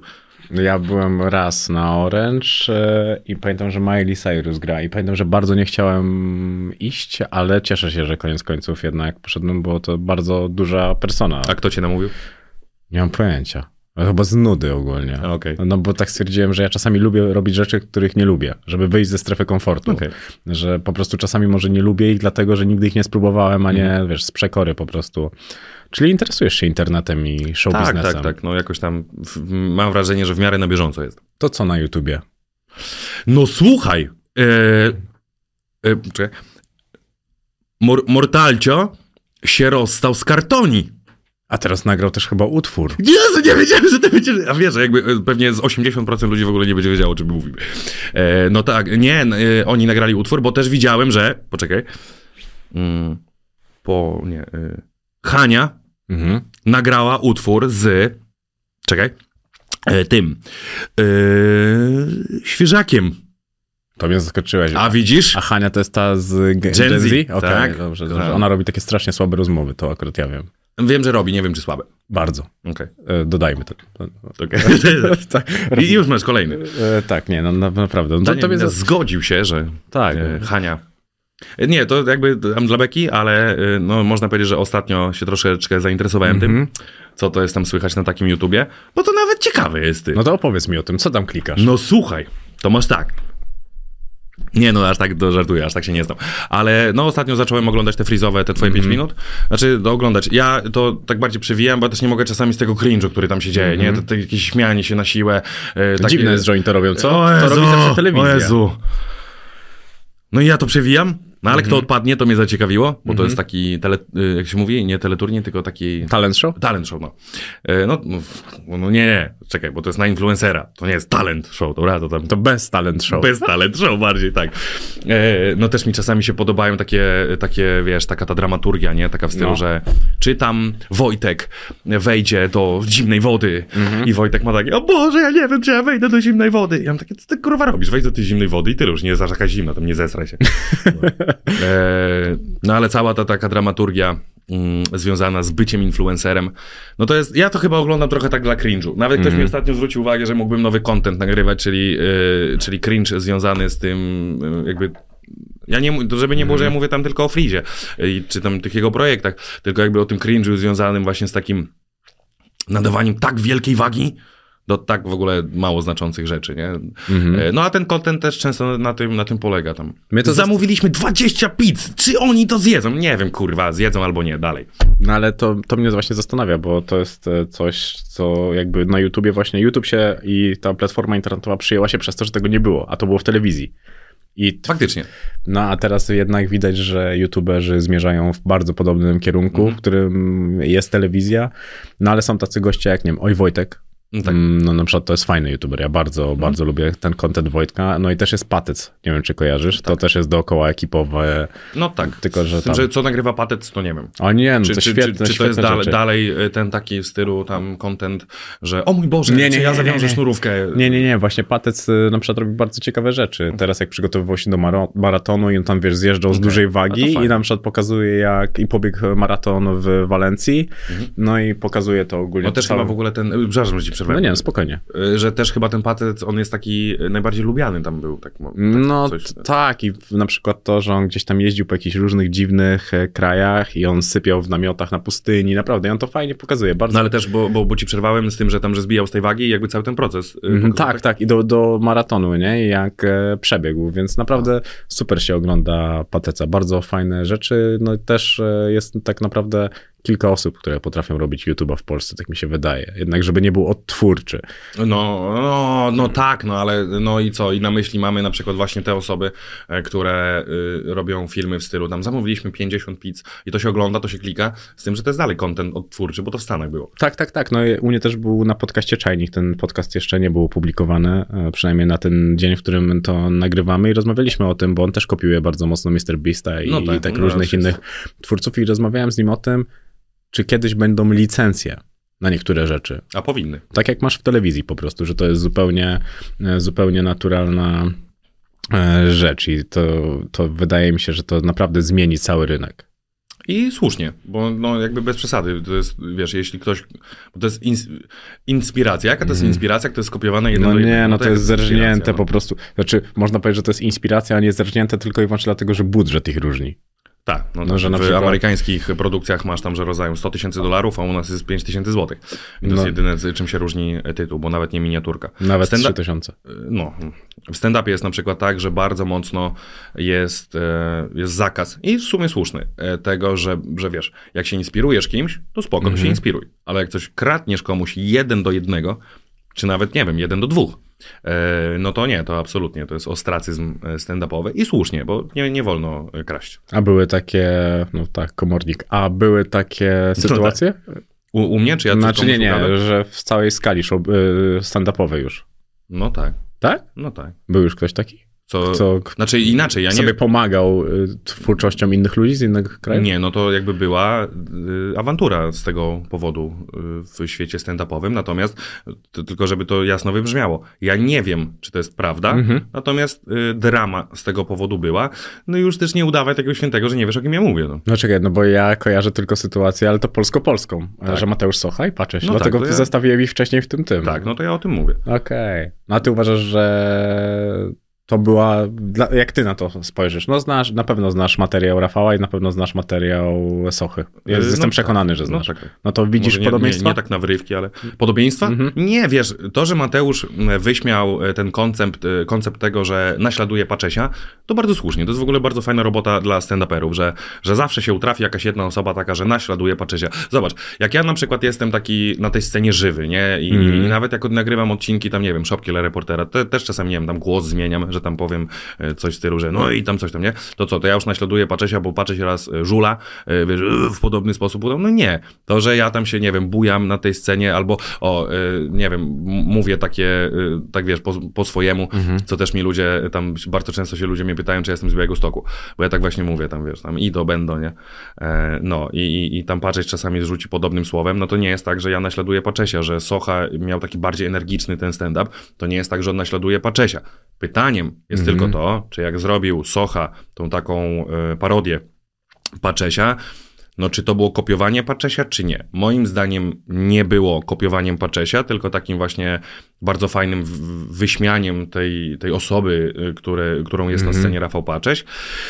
Yy, No tylko tu jest jedna taka rzecz, że yy, Pa- Pacześ tam w tej dramie zarzucił yy, Mateuszowi, że ludzie się śmiali na tych tekścikach takich paczesiowych, Mhm. No i że to jest jakby, wiesz, ukradł to, no bo się śmiali na tekstach Paczesia. No i z tym ma rację. Z tym, że mam wrażenie i że oto jest największa awantura, że dla nich dwóch e, czym innym jest żart. Że dla Mateusza e, powiedzieć wózek cyrkiel to nie jest żart, tylko takie powiedzonko Mhm. i to sobie mógł tego użyć, bo to jest powiedzonko, a nie żart. Dla Rafała Paczesia w- określenie wózek cyrkiel to już jest żart. No jak on to powtórzy drugi raz, no to wtedy byłaby kradzież żartu. I mi się wydaje, że cała ta awantura to jest o, o definicję żartu u nich. No. No to tak e, trochę na zasadzie zacytowania kogoś. Tak, też ja na przykład troszkę bym powiedział, że Rafał Pacześ jest y, w pewnym sensie, no już wszedł do takiej popkultury, też również jego stand-up, a moim zdaniem z popkultury to czerp y, garściami. No. Mhm. No ale z, z tą awanturą i tą dramą całą trochę zminiaturyzował Sochę. Tak mi się wydaje. Że Socha stracił dużo. Oj, nie wiem. Znaczy urósł bardzo mocno, jeżeli chodzi o popularność, Tak. ale wydaje mi się, że jest takie... Że raptem zaczął się, i to inaczej, Ch- chyba, chyba masz rację z tym, że wtedy w ogóle się zaczął temat tego, e, jakby o co jest oskarżany czasami Mateusz Socha, e, ale myślę, że większość ludzi to chyba po stronie Sochy stanęła. Ja też pamiętam, że widziałem te komentarze i też e, uważam, że nawet gdyby Rafał Paczyś, znaczy inaczej, je, jeśli Rafał, wiesz, nie, nie wyrażając swojego zdania, ale jeśli Rafał Paczyś e, miałby rację, to uważam, że bardzo słabo ją przedstawił i to też go mogło zjeść. Więc jakby prawda przedstawiona e, słabymi argumentami, no się tak publicznie nie obroni. No. Mhm. Kto w twojej skali jest największym polskim stand-uperem? Rafał Paczyś. No właśnie. Ja, że, żeby to jakby bardzo dobrze wybrzmiało. Ja bardzo lubię stand-up Rafała Paczesia. E, Ostatni materiał obejrzałem. E, Szczerze przyznam, że z ogromnym zaciekawieniem słuchałem jego, e, przepraszam, czytałem komentarze pod jego filmem. Tam jest bardzo dużo też, znaczy jest ogromna masa pozytywnych komentarzy i bardzo słusznie moim zdaniem, ale jest też część, no tak spora komentarzy negatywnych. Tylko mi się wydaje, że to są i tak osoby, które by biletu na stand-up nie kupiły, że to jest ktoś, kto po prostu siedzi przed kąpem i tak patrzysz się skończył. I, chuj, i enter i masz. No tak, no to jest zupełnie naturalne. W sensie po prostu, jeżeli jesteś gościem tego kalibru co Rafał, spotykasz się po prostu z takimi stwierdzeniami, które są dość łatwe w tym położeniu, nie? No bo zupełnie, e, zupełnie prosta, prosta rzecz, zarzucenie komuś to, że się skończył, bo jest 12 lat, więc No tak, wiesz co, już tak. powinieneś się zawijać. Tak, tak, tak, O, to ja sam po sobie przecież ja tu już się półtora roku kończę. Ja jeszcze nie zacząłem, ja już skończyłem. Na pytanie, czy ktoś cię zawód powiedziałeś, że tak i to znany komik, zawiodłeś się, jak dowiedziałeś się o nim, jaki jest prywatnie, a prywatnie jest niedobrym człowiekiem. Co w twojej skali znaczy niedobry człowiek? Niedobry człowiek to jest dla mnie osoba, jakby w tym konkretnym przypadku, gdzie ja oczywiście nam nie powiem o kogo chodzi, em, że na przykład, nie wiem, do, do, do jednej ze stand-uperek się odzywał w bardzo wulgarny sposób, bez absolutnie żadnego powodu. No i to jest takie, wiesz, trochę. Myślę, że też stand-uperzy są troszeczkę takim środowiskiem, gdzie większość to nie byli ludzie chyba gotowi na popularność, jeśli ją osiągnęli. I trochę takie, takie ego y, z, zaczęło, wiesz, do głowy uderzać. E, też się pewnie jakieś pieniądze pojawiły. Ja to mam w ogóle teorię, że jeśli komuś odwala, to jakby tak, jak się mówi, że odwalił od sławy, to mi się wydaje, że komuś od pieniędzy bardziej odwala, że się wiesz, zaczyna mieć za lepszego. I to była właśnie taka sytuacja, o której jak usłyszałem. Jeśli ona jest oczywiście prawdziwa, no ale też z takiego źródła słyszałem, że no jest prawdziwa, no to, to bez sensu. No wy- wyobraź sobie, że nie wiem, rozmawiamy sobie jakoś tam, wiesz, yy, prywatnie i ja nagle bez jakiegoś większego powodu, yy, tam nie wiem, zaczynam cię bardzo niesympatycznie nazywać, bo mi się nie spodobało, że tam, nie wiem, no cokolwiek, jakiś głupi powód, jakiś absolutnie błahy powód. No to to jest dla mnie ktoś, kto no jakby dobrym człowiekiem nie jest. Czyli nie poznaliście się nigdy?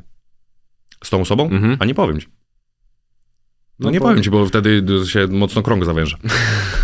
No nie, no jednak trochę chyba ludzi w życiu poznałeś. No trochę poznałem, ale też nie jakoś tak dużo. W sensie na przykład świata stand-upu to też nie jakoś tak, tak dużo. A świat stand-upu jest chyba hermetyczny. No, jest hermetyczny. No tak. taki wygląda, taki w, Jest. powiedziałbym, że na zewnątrz jest y, takim powiedzmy uśmiechem, ale w środku to jest y, taka No jest, żółć. jest w ogóle, uważam, bardzo dużo stand-uperów takich, który ja nie za bardzo, jakby ja dalej tego nie rozumiem, bo ja też taki nie jestem y, jakby w życiu prywatnym. Ale też nie wiedziałem, że jest aż tak duża część komików, którzy wychodząc na scenę są zupełnie innymi ludźmi, zupełnie innymi. Ja rozumiem, że możesz mieć więcej energii na scenie niż jak pijesz kawę, y, ale że jest zupełnie innymi ludźmi niż tak w życiu prywatnym. No, też e, mi się tak akurat e, wydaje, że tak jest. Jak wchodzą na scenę to i słucham z nimi wywiadów, to i tak e, już widzę pewne. A i tak w wywiadach uważam, że próbują być tym, kim są na scenie, ale kiedy próbujesz, to nie zawsze ci to wychodzi i zostawiają po prostu takie drzwi otwarte, Okej. że zostawiają we mnie pytania. Okej, wiesz co, te, też mi się wydaje, że takim dobrym przykładem jest to, jak na przykład, y, wiem, wiem, że właśnie Rafał Pacześ i nie wiem, bo nie słuchałem, tak sądząc po miniaturce, myślę, że coś bardzo podobnego powiedział Mateusz Socha, że oni tak ogólnie normalnie w domu, że są tacy spokojni, nie, cisi i, i tak dalej, nie jacyś tacy wyszczekani. I to jest jakby, no ja rozumiem, że jakby na scenie masz tej energii więcej i, i, i w ogóle, tylko mnie po prostu, ja nie mówię, że to jest coś złego, tylko po, jakby mówię o tym, że dziwi mnie tylko to, że są osoby, które jakby znacznie są spokojniejsze, takie w stylu podając na zmyślonym przykładzie, że ktoś, kto opowiada ci na scenie o tym, jak to on dziewczyn nie wyrywa i tak dalej i o tym masz y, jego 45 minut programu, potem się okazuje, że załóżmy, nie wiem, że on nigdy w życiu dziewczyny nie miał nie? i nigdy w życiu nawet z żadną nie rozmawiał. To tak jest oczywiście No, zmyślony przykład, ale, ale no, no tak, tak jest w środowisku stand-uperów. To jest pytanie, które trzeba zadać każdemu stand- stand-uperowi, no bo nawet Rafał Pacześ powiedział już ostatnio w jakimś wywiadzie, że dzisiaj z niektórych rzeczy by nie, nie zażartował. Ty uważasz, że są rzeczy, z których nie powinno się dzisiaj żartować? Ja myślę, że na wszystko jest miejsce i czas i ogólnie ze wszystkiego można żartować, tylko żart musi być żartem. Mhm. To nie może być tak, że y, są. Ja, ja byłem świadkiem stand-upu, byłem świadkiem tak zwanego crowdworku, czyli rozmowy z publicznością, gdzie stand-uper jakby tam wy, wy, wyciągał temat od jednej dziewczyny i koniec końców zażartował w taki naprawdę bardzo chamski sposób, coś to w ogóle było, ja nie pamiętam dokładnie, ale jak, o jakimś seksie ze zwierzęciem, coś takiego, nie? I to było takie, co to ma być w ogóle? I wiesz, pewnie jego jakbyś zapytał, no to to był żart. To nie był żart, bo to nie było, w sensie, nie żebym robił z siebie teraz policję stand-upową, bo różne są poczucia humoru, no ale też bez przesady, żeby a, aż tak to zaniżać, że, że, że już na niczym, y, niczego nie można skwalif- zakwalifikować. To nie był żart i coś takiego mi się nie podoba, no. Y, ale uważam, że ogólnie ze wszystkiego można zażartować, tylko żeby to śmieszne było. No. Jak się, jak się uśmiechnie osoba, z której się żartuje, super. Jak ja na przykład zawsze bardzo lubiłem, gdzie ja specjalnie używałem, y, no będziesz to puszczał na YouTube'a, to nie, nie, nie, nie powiem, no, ale... Nie, no możesz powiedzieć, wypikamy sobie. Okej, że w swoim stand-upie dwa razy użyłem słowa pedał. No tak. wiem, blachara. Bardzo fajny żart. Tak, no y, mnie się też podoba, bo to jest takie, robię, wiesz, ja z siebie robię idiotę, nie, że przy, przyszedłem, ja y, nie wiem co jak i na przykład bardzo e, lubiłem, jak jakiś y, y, o- osoba homoseksualna przychodziła na, na mój występ i ja mam takie, okej, czyli jakby się nie, nie, nie obrażają za coś Mhm. takiego, tylko jest fajnie. Szczytem chyba było tylko, było to jak, e, też w sumie sporo, nie wiem jak inni stand-uperzy mają, ale u mnie sporo było tak, że na przykład osoby niepełnosprawne Mhm. przychodziły na mój występ. Ja też zawsze, wiesz, jakby super, zawsze bardzo do, do, doceniam. Mm, Znaczy nie, nie, że jakoś tak dużo, w sensie, że tam, nie wiem, pół sali, nie? No ale Mhm. tak y, Normalnie. da, dawało się zauważyć, o, Mhm. normalnie, tak. Yy, no i pamiętam, że to był mój ostatni występ. Ja tam w materiale opowiadam o panu kukułce, który nie ma oczu i podchodzi do mnie pierwszy raz w życiu, albo też nie, nie widziałem wcześniej, yy, chłopak yy, niewidomy, nie? I tam przy, Mhm. przychodzi po zdjęcie i ja sobie myślę, oho, i zobaczymy, nie? I on do mnie mówi, że na panu kukułce to się posrałem ze śmiechu. Więc spoko. Zawsze jak jest taka akceptacja jednak tego środowiska, z którego sobie tam czasami zażartujesz, to jeszcze lepiej. Nie masz wrażenia, że czasami sam sobie potrafisz zatrzasnąć e, drzwi? No bo kiedy na przykład mówisz, że stand-uperzy biorą kasę za to, że ludzie oglądają występ na Telebimie, Mhm. no bo wydaje mi się, że problemem nawet nie jest ich podejście, tylko Jakbyś- skala. Jakbyś, posłuchaj, gdybyś mi powiedział e, o tym, że jakiś inny stand-uper powiedział coś takiego, to bym się z tym nie zgodził, więc teraz absolutnie przyznaję się, bo ja też się do błędu potrafię przyznać, e, nie, nie zgadzam się z tym, co powiedziałem. No właśnie, bo to też wydawało mi się, że to jest taka wewnętrzna pułapka, bo wtedy, kiedy rozumiesz skalę Mhm. i to, że kiedy chciałbyś zagrać dla tych ludzi, żeby to była jakaś mała sala i żeby oni faktycznie mogli ciebie dostrzec i w ogóle, wiesz, na szczęście masz dwa metry, więc ta sala mogłaby Tak. być e, ciut większa, ale, ale nadal to po prostu jest e, problematyczne, a szczególnie, że jak spojrzysz na to, że czy Rafał, czy Lotek, czy Mateusz, Mhm. e, no jednak oni grają często olbrzymie miejsca i grają dwa dni z rzędu, bo to nadal Tak, się nie tak, mieści. tak, nie? No to tak. jest... Nie, to ja się absolutnie nie zgadzam z tym, co powiedziałem. E, Też na tamten moment, na tamten moment chyba jeszcze było tak, że ja nie miałem świadomości tego, ile tak duże obiekty e, kosztują, Mhm. bo ja się też jakoś tak nigdy nie, tym nie zajmowałem, gdzie nawet jeśli ja wynajmuję jakiś większy obiekt, Mhm. w sensie nie taki jak, jak na przykład y, albo Socha, tylko trochę większy, to ja też nawet nie wiedziałem za mocno, ile to kosztuje, nie? Bo to tak nie ja się tym zajmowałem, tak mniej więcej wiedziałem, ale nie do końca. Natomiast jak się zacząłem interesować tymi większymi większymi obiektami, to to są horrendalne pieniądze. E, I też mi podejście się zmieniło. No. A ty też chyba dobrze znasz się na biznesie, nawet już wracając do tej szkoły. Mhm. No, wracamy, wracam do nazwiska szkoła, ale e, to tutaj, jeżeli chodzi o stand-up, też to potrafisz robić? Czujesz, że jesteś w tym naprawdę płynny? W biznesie Mhm, stand-upowym... Takim, że wynajmujesz, wiesz, za ile sprzedać ja bilet. się, jasne, ja się jakby w ogóle też tym nie zajmuję, wiesz, yy, bo to nie, nie miałbym na to czasu, bo to Mhm. jednak chwila trwa, wiesz, tam zadzwonienie, wysłanie maili, przypominanie się i tak dalej, ustalanie terminu, to jakby ja absolutnie Ale masz nie mam na agencję? to czasu. Nie mam agencji, mam y, asystentkę moją. Wcześniej miałem, y, nazywałem ją menedżerką, Mhm. teraz mam bardziej asystentkę, y, bo, bo Beata się zajmuje jakby właściwie wszystkim, co się dzieje y, dookoła mnie Mhm. i ona się tym zajmuje. I ona często tam zapyta mnie, czy wolę na przykład salę taką i taką. Ja też stwierdziłem trochę, że ja już nie, nie będę tak biedował, że Mhm. tam wiesz, po kurnika gram, tylko ja wolę zapłacić więcej pieniędzy. Już trudno, już aż tak mi w życiu nie jest źle, że y, załóżmy, nie wiem, za salę jak zapłacę 20, 20, no nie wiem, załóżmy 3 tysiące złotych, że różnica jest 3 tysiące złotych, to ja aż tak zbiednieję, ale ja też lubię, y, jak moi widzowie przychodzą na mój występ, mają komfortowe warunki, y, jest ładne światło, jest ładne wszystko, w ogóle jest ładnie. No. To, to na ile najwięcej zapłaciłeś za taką salę? Chyba ze 20 tysięcy. No Bo to tak mniej więcej, mniej więcej kosztuje. I na ile osób jest taka sala wtedy? Nawet chyba tam o 700, 800 grałem. I cała wyprzedana. Tak. Tak samo chyba twoje podejście do YouTube'a się zmieniło, bo kiedyś mówiłeś o tym, że nie masz reklam i tak dalej. Później chyba był taki moment eksperymentowania z tym, że gdzieś tam to odpaliłeś. Mhm. Wiesz co? Nie, inaczej. Jeśli chodzi, znaczy y, to może nie było podejście do YouTube'a, jakby do zarabiania Mhm. z Do YouTube'a. ludzi, bo, ja wiem. Bo jak, kto, jak ktoś tam sobie, wiesz, ustawia reklamy na filmach, ktoś miał, niech ustawia. Mhm. Ja na ten moment reklamy to mam ustawione, tak, ja tak właśnie tak wcześniej trochę z tym eksperymentowałem, tak nie wiedziałem co i jak, bo to nikt mi nie wytłumaczy, tak się sam uczyłem. Ja na ten moment reklamy z, na YouTubie to mam ustawione po to, bo YouTube bardziej promuje filmy, na których YouTube też sam zarabia. Nie? E, I to jest z tego powodu. E, To nie są jakieś kokosy e, z lotki, blowkiem. E, Rozmawiałem i ja też nie wiedziałem w ogóle, jakie pieniądze są na YouTubie. No w sumie dalej nie wiem, jakie są pieniądze na YouTubie, ale coś na story nagrywałem takiego, że jakby się wa- wam wydawało, że ten słynny hajs z YouTuba, to jak to u mnie wygląda. Ja też nie wiem, co ja tam źle robię, ale ja nie mam właśnie tego słynnego hajsu z YouTuba, bo tam w którymś miesiącu, jakimś takim ostatnim, w styczniu chyba, czy coś takiego, e, no w styczniu to nie mogło być. No w jakimś tam miesiącu, wiesz, tam miałem 600 zł czy coś takiego z tego YouTube'a. Nie pamiętam, że Blowek e, tam do mnie napisał, że teraz jak wrzuciłem godzinny materiał i tam mam nasrany tych reklam, e, no to że się pojawi ten słynny hajs z YouTube'a. I to ci mogę powiedzieć, że na tym godzinnym materiale e, z reklam zarobiłem chyba 25 tysięcy złotych. Z tym, że jakby świetne pieniądze, no nikt mi nie powie, że za filmik jeden e, to są małe pieniądze, z tym, że ja na samo nagranie wydałem tam chyba 75, nie? Bo to są takie pieniądze, też to tyle kosztuje.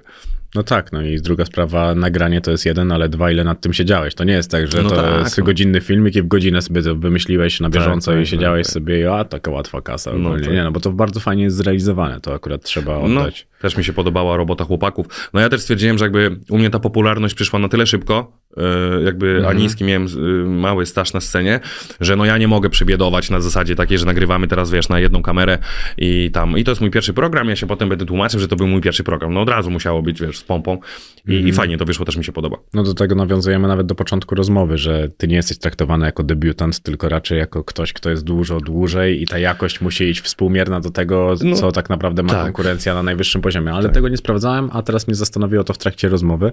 Robiłeś z tego shortsy? Nie, Bo mi to nigdzie nie latało właśnie. Nie. Dlaczego tego nie robiłeś? a nie wiem, tak nawet dzisiaj o tym myślałem, że w końcu zacznę robić te shortsy, jakoś się tak nie zebrałem. No zobacz, no to są takie rzeczy, które mega by mogły pójść, no ile, ilu stand-uperów na tym też buduje cały swój content w internecie. Sporo stand-uperów w ogóle jakby odzyskało popularność przez shortsy, mm, czy tam rolki na Instagramie. A szczególnie, że to jest e, tak dobrze zrealizowane, ładnie by to wyglądało, no i TikTok i inne takie No tak, media tak. na pewno by to e, na pewno by to pchały. Jeden z największych komików w Polsce powiedział, że nad tremą pracuje z terapeutą. Ty uważasz, że takie konsultacje to może być taka higiena dla głowy? Dla stand-upera czy ogólnie teraz pytasz? Dla stand-upera, dla artysty, kogoś, kto występuje przed publicznością. No, myślę, że tak, że jak masz takie y, wzloty i upadki tej adrenaliny, no to to jest jakaś higiena dla głowy. No to tak odpowiadając na twoje pytanie. Ale myślałeś o tym, żeby też z tego skorzystać nawet na takim etapie, kiedy uważasz, że tego nie potrzebujesz tylko i wyłącznie ze względu na to, że to jest tak jak trochę z tą wypowiedzią o tych telebima. Że możesz jeszcze tego nie dostrzegać, a mogą zajść sytuacje takie, które po prostu będą źle na ciebie wpływały podświadomie. No jednak nie jesteśmy tutaj maszyną, żeby wiedzieć od razu wszystko. Jasne. Być może tak będzie. Na ten moment nie czuję, że gdybym chodził... Ja to też jestem taki, ja wiem, że to jest bardzo niesłuszne podejście i do każdego, kto mnie słucha, y, to jakby ja to powiem, ale bardzo bym prosił, żeby takiego podejścia nie miał i mną się absolutnie mm -hmm. nie mhm. sugerował że ja to mam siebie za takiego, że jakbym poszedł do terapeuty, to ten terapeuta by mi nic nie powiedział, bo jakby to on mnie nie zna i w ogóle i co on miałby mi powiedzieć. I jeszcze raz, ja, ja wiem, że to jest niesłuszne mm -hmm. podejście, żeby, żeby to wy, wybrzmiało. Więc na ten moment nie, nie jakby nie, nie przewiduję y, w najbliższej przyszłości chodzenia do terapeuty. Teraz atakuję dość mocno stronę medialną, no bo ja chciałbym bardzo do telewizji albo do radia. To też jest temat, który przewija się przez każdy Fajnie, że w ogóle jak to przeczytać, to jest totalnie, ja, ja to mówiłem, nie? To jest... Tak, to jest dokładnie jeden do jednego. No ale brzmi to mniej więcej tak, że chciałbym do łazienki, ale nie wiem po co. Nie, czemu nie wiem po no co? No bo kiedy zapytano ciebie o to, co tam chciałbyś robić, to mówiłeś, że a, mogłyby być kamery na mnie. No ale to wiesz, to tam żartobliwie. No ja wiem, że żartobliwie, no ale chciałbym rozwinąć ten wątek. Czy ty tak naprawdę wiesz, co ty chciałbyś robić? No teraz, jak y, się dogaduję z radiem, no to rozmawiamy o tym. Oni, oni, po, oni mi to też ładnie tak nazwali. Oni powiedzieli, że oni potrzebują takiego etatowego śmieszka. Mhm. No, no to dzień dobry, nie? E, no i tam się, tam się jakoś z nimi dogaduję, tylko ja uważam, że zawaliłem z nimi sprawę taką, że się do nich nie odzywałem, a oni czekali na to, aż ja się odezwę i to pół roku trwało, nie? No, ale jakbym, ja myślę, że to jest trochę tak, że jakbym tak poszedł i zobaczył w ogóle co jak, to może i jakoś tak koncepcja by mi się trochę tego mm -hmm. zmieniła że może wcale nie byłoby tak, że nie wiem, że załóżmy, jakbym poszedł do telewizji i nie wiem, czysto przykładowo, jakby coś, co się mm. absolutnie nie wydarzy. No ale załóżmy, że nie wiem, dostałbym swój program, w którym nie wiem, miałbym robić wywiady czy coś mm. takiego. No i och, ach, robię wywiady, nowy Kuba, Kuba Wojewódzki wjeżdża na salony, a może byłoby tak, że, żartuję oczywiście, ale może byłoby tak, że wcale by mi się to nie spodobało. Jakbym zobaczył w ogóle, jak to wygląda, no mm. to, to wtedy. Trochę przewinął nam się przez tą rozmowę Rafał Patrzeć, no on też ma program w, na tej platformie Wow. Widziałeś tak. to? Widziałem jakieś fragmenty i uważam, że to jest, nie wiem z jakiego powodu, ale uważam, że to jest super koncepcja, mhm. żeby zrobić taki show, tak jak to robią w Stanach, bo przecież te programy w Stanach, te takie e, tam imię, nazwisko show, mhm. czy tam Tonight Show, e, są bardzo popularne. No, to jest tam jeden z popularniejszych w ogóle programów telewizyjnych. Nie wiem tylko o co to tutaj chodzi, że jakoś tak mi to nie podeszło.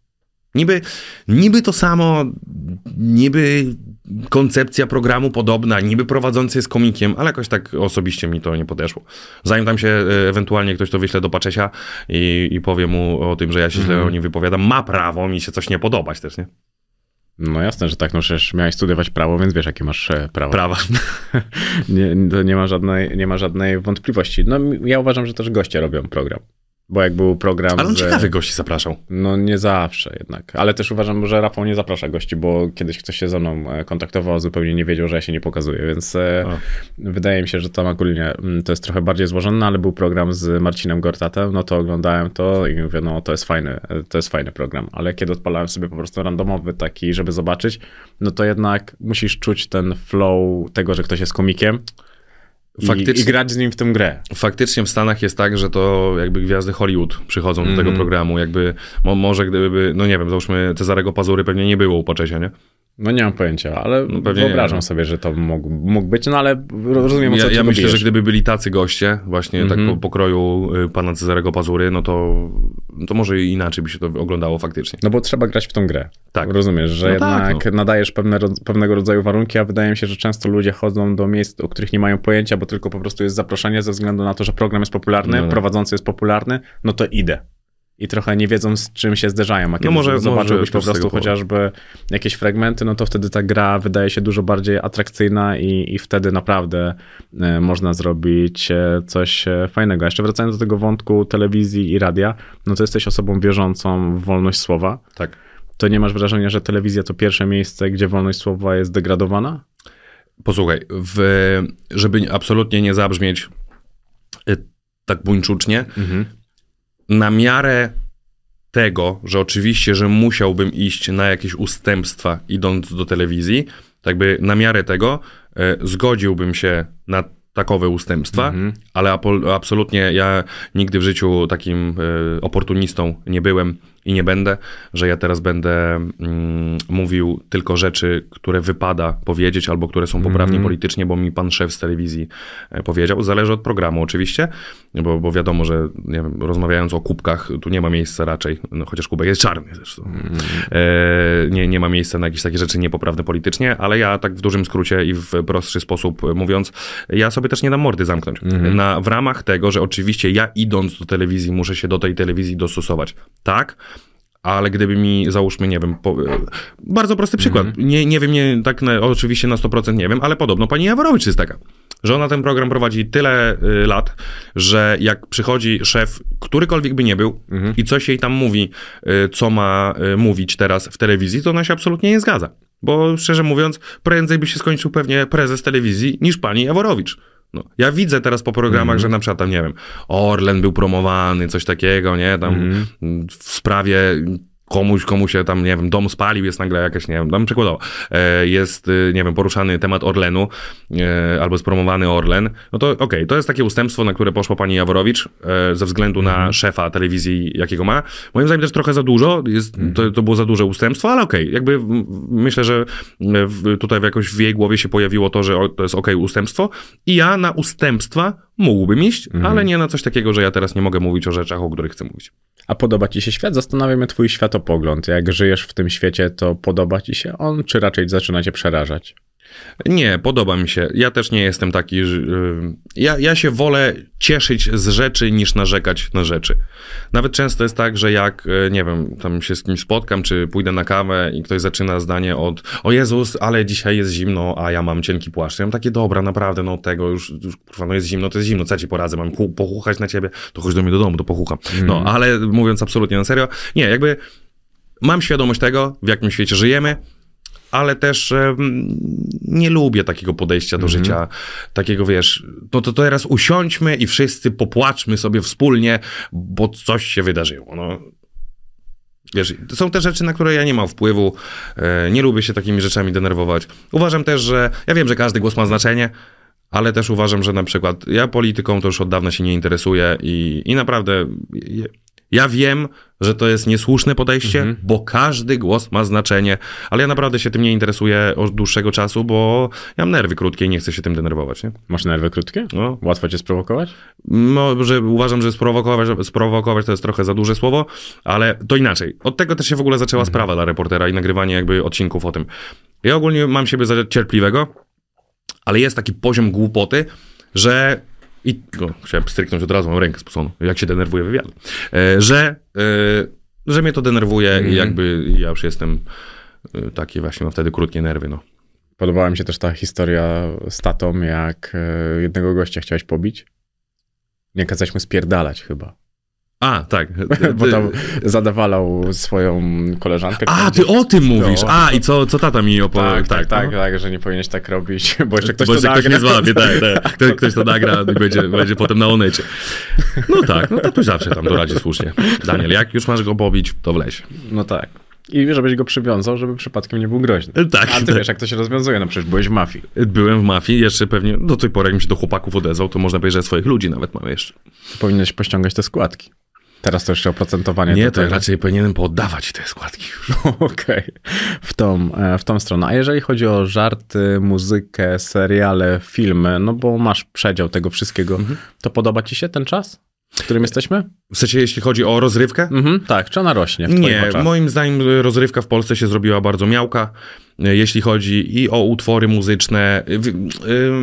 Ja wiem, że to o, o muzyce się tak bardzo często mówi, że o, ta muzyka naszych rodziców, to tam wiesz. I nasi rodzice pewnie też mówili, że o, a tam Mieczysław jak- Fok jak wjechał, to, to ola Boga, a teraz już nie.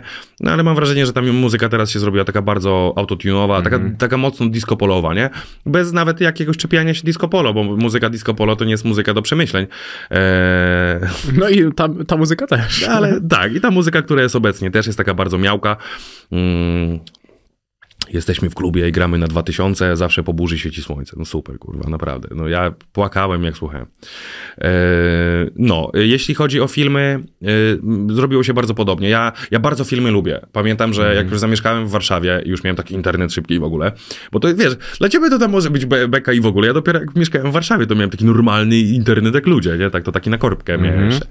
E, to tam, wiesz, wszystkie filmy oglądałem i tak dalej, więc no taki, no wiesz, po tylu latach to się nawarstwiło tego, co ja miałem do oglądania. A teraz już w ogóle od bardzo długiego czasu nie mam czego oglądać, bo nie powstają żadne dobre filmy.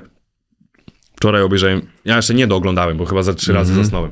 Oglądam film y, Ojczym, on się chyba nazywa, ale to też jest tam nic y, ambitnego, nie? Jakby tam No bo też film, film akcji. zrobiła się taka, taki fast food z kultury, że filmy są dużo Ogromny, tańsze. ogromny fast food. No. Nie ma teraz co oglądać. Jeśli, jeśli chcesz się odmurzyć, no to masz mnóstwo możliwości. Cały, cały Netflix, w ogóle ja, ja Netflixa mam wykupionego. Nie wiem po co. Tam nic na tym net, net, Netflixie nie ma. To już TVN ma jakąś tam swoją platformę, to już tam trochę więcej jakiegoś tego kina takiego przynajmniej do oglądania.